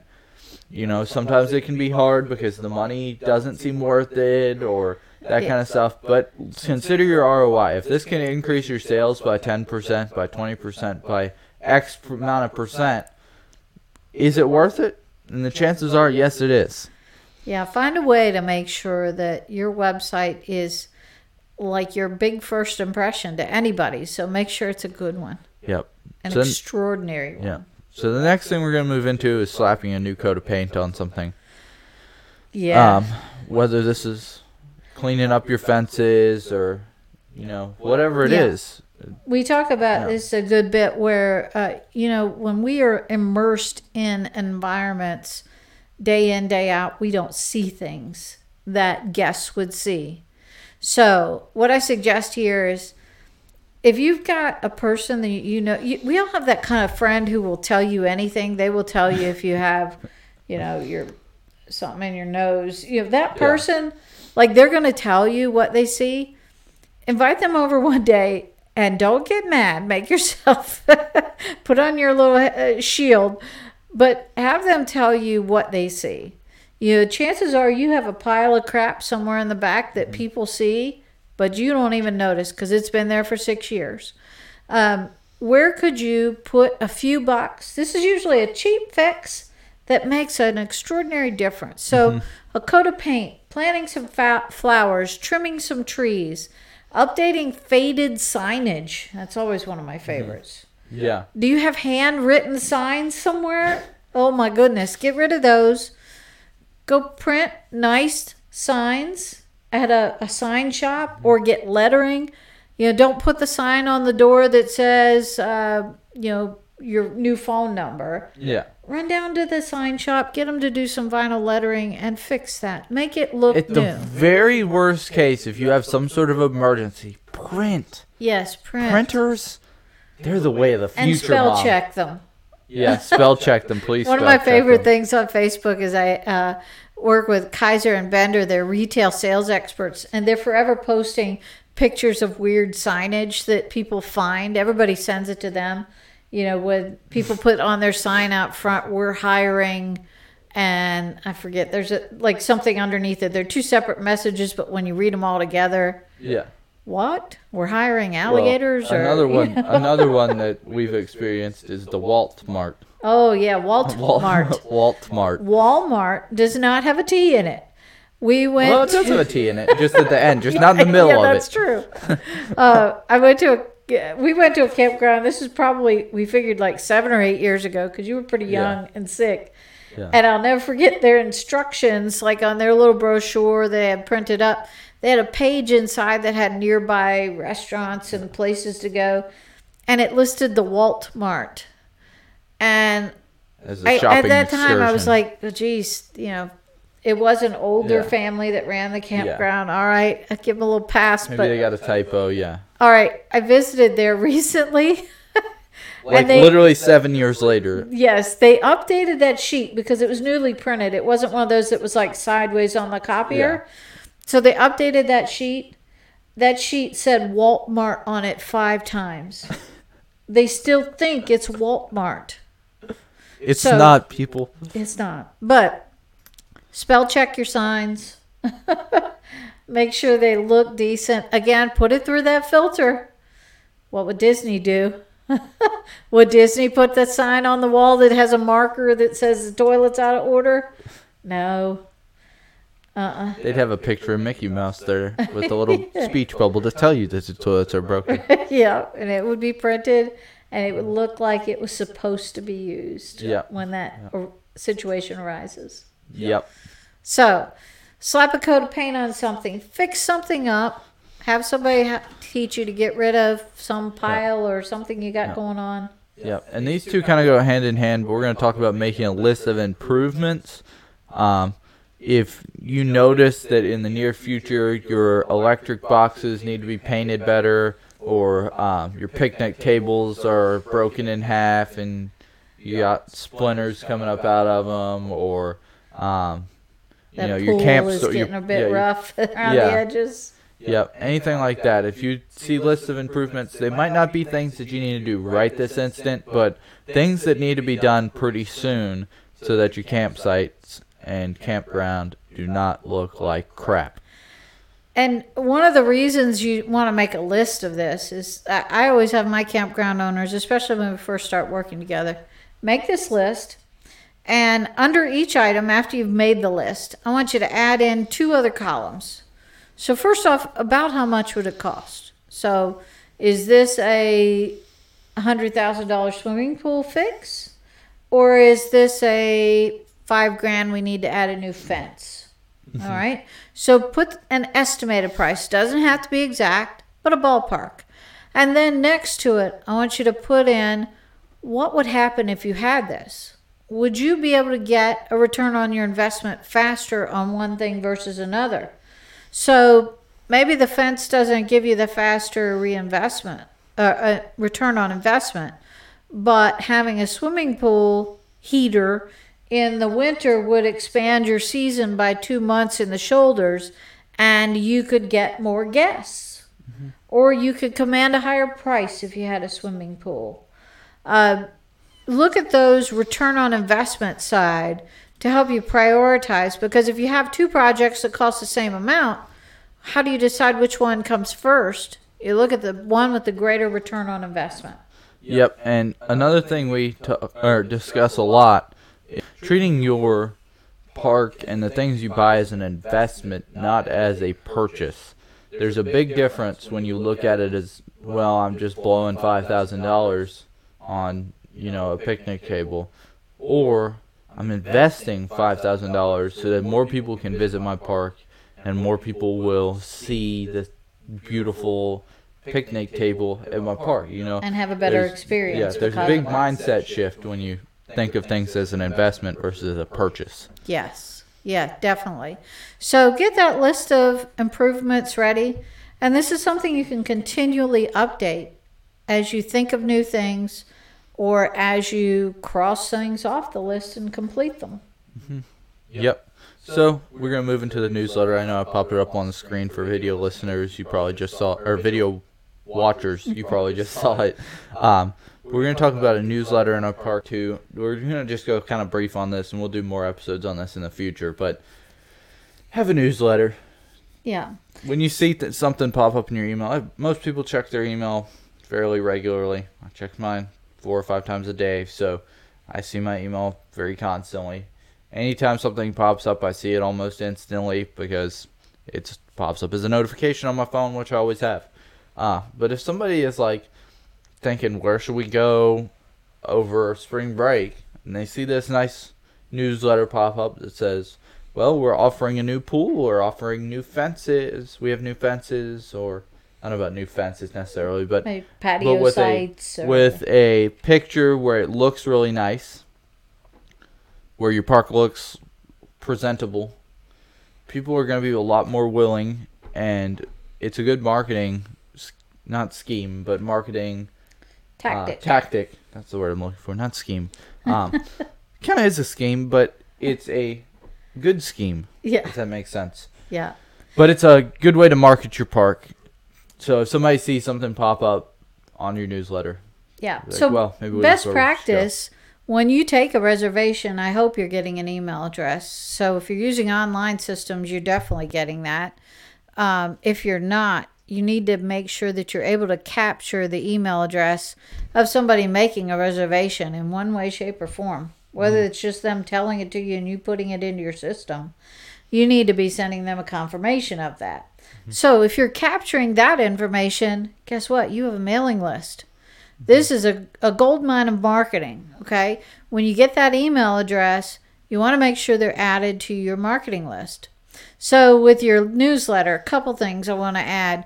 Uh, first off, events. When you have events in your your system, you want to be sending those out, and I'd give it a good six or eight weeks in advance if you can, because that's going to be your booking site, and people need time to plan. So events should be in there. If you have any new features, upgrades, uh, new patio sites you've added, new sites, um, a new local event center has opened nearby that you're cross promoting, uh, promote that. Also, if you are having um, a, a slow time of the year, now that's the perfect place to say, okay, next weekend, come in for the weekend and get an extra day because we're trying to build guests to fill those lower time frames in your occupancy. Or uh, if you visit this event center, we'll give you X percent off of your reservation. There's a lot of things you can do. And just being top of mind, letting people remember that fabulous time they had, the fabulous experience at your park the last time they were there. Yep. So events, we'll talk about events for a quick minute here, but events are um, a great another great way to market. Whether it's you know something that has to do with your park, or whether it's just like inviting a local, say Rotary Club or something like that into your park, um, having like a pavilion or something like that to get more community involvement in your park is definitely going to help you grow and expand. Absolutely.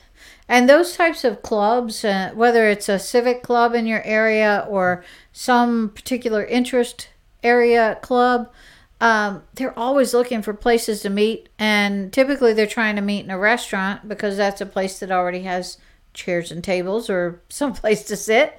Uh, but restaurants have to cover their costs as well. So they typically have either a minimum fee or a, an amount per person that they need to make to make sure that use of their space is good.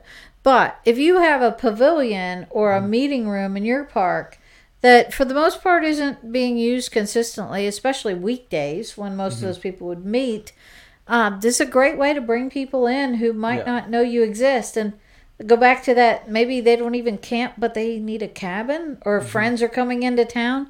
Guess where they're going to Yeah. think of to send their business first? I know that's definitely the case here. We have uh, a friend that comes down sometimes or comes up from Texas sometimes in their RV.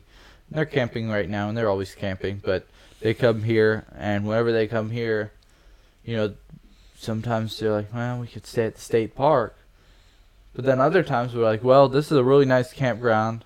There's a really nice campground around us," and we tell them, "Hey, we have got a lot of community stuff going on around here, so you should go stay here." Yeah. Yeah. So So open up your world to the people who are close by to you Mm-hmm. who may not you know if somebody lives five miles away chances are they're probably not camping in your park But, But- if you need to, at some point, like we've had before, where we need to hook up to sewage, yeah and we need a few nights just to we're stay. clean out we got to clean out, or if we're selling a camper, or um, Yeah. just bought a camper, and need to transition the stuff in and out of the camper. We do tend to stay at a park around us yeah that's only five or ten miles away, just so that we can ensure that convenient. it's easy. Yeah. yeah or if even um, we've had one other time we needed to have uh, some repairs tested out things like that so Mm-hmm. Yeah. and and sometimes people do camp local it's like oh i can't Yeah. get away for the whole week Yeah. but we can go camp and maybe i'll just pop in after work Yeah. hey you know people sometimes don't even think about that but if they're familiar with your park because they came in for some other events you bring a lot of people in also one other quick idea there um, if your local chamber of commerce does events uh, like business after hours, business before hours. You are a fabulous place to bring those people in. Those are your community leaders, business owners, for the most part. They would be great to come in, and uh, they talk to a lot of people who are coming to your area. Yeah. So, great resource for you. Free marketing. Yep. Yep. That never hurts. Absolutely. So, the million dollar idea for today, again, is plan, plan, Plan, plan, and plan, plan. some more. Uh, keep planning. Yes. We got some exciting things coming your way with deeper ideas on planning soon, Yeah. too. And We Have have been planning a lot of good episodes for this podcast. So, y'all stay tuned. We got some good stuff coming. Um, keep your eyes peeled. We're going to be posting this weekly on, I forget what day of the week. I want to say Monday. Uh, whatever day of the week this comes out. Whatever day of the week Halloween is on if it's a Monday- 2022.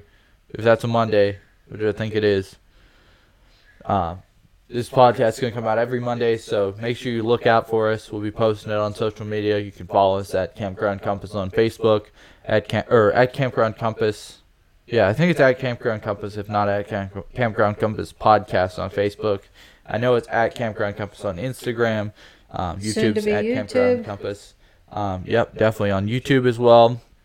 We'll have our at Campground Compass tag when YouTube does their handles, um, which they are apparently doing soon. So we're excited for that. Um, Stay tuned. Mark so, your yeah. calendar. Yep. Make sure you don't miss a beat. yep. We'll see y'all next week.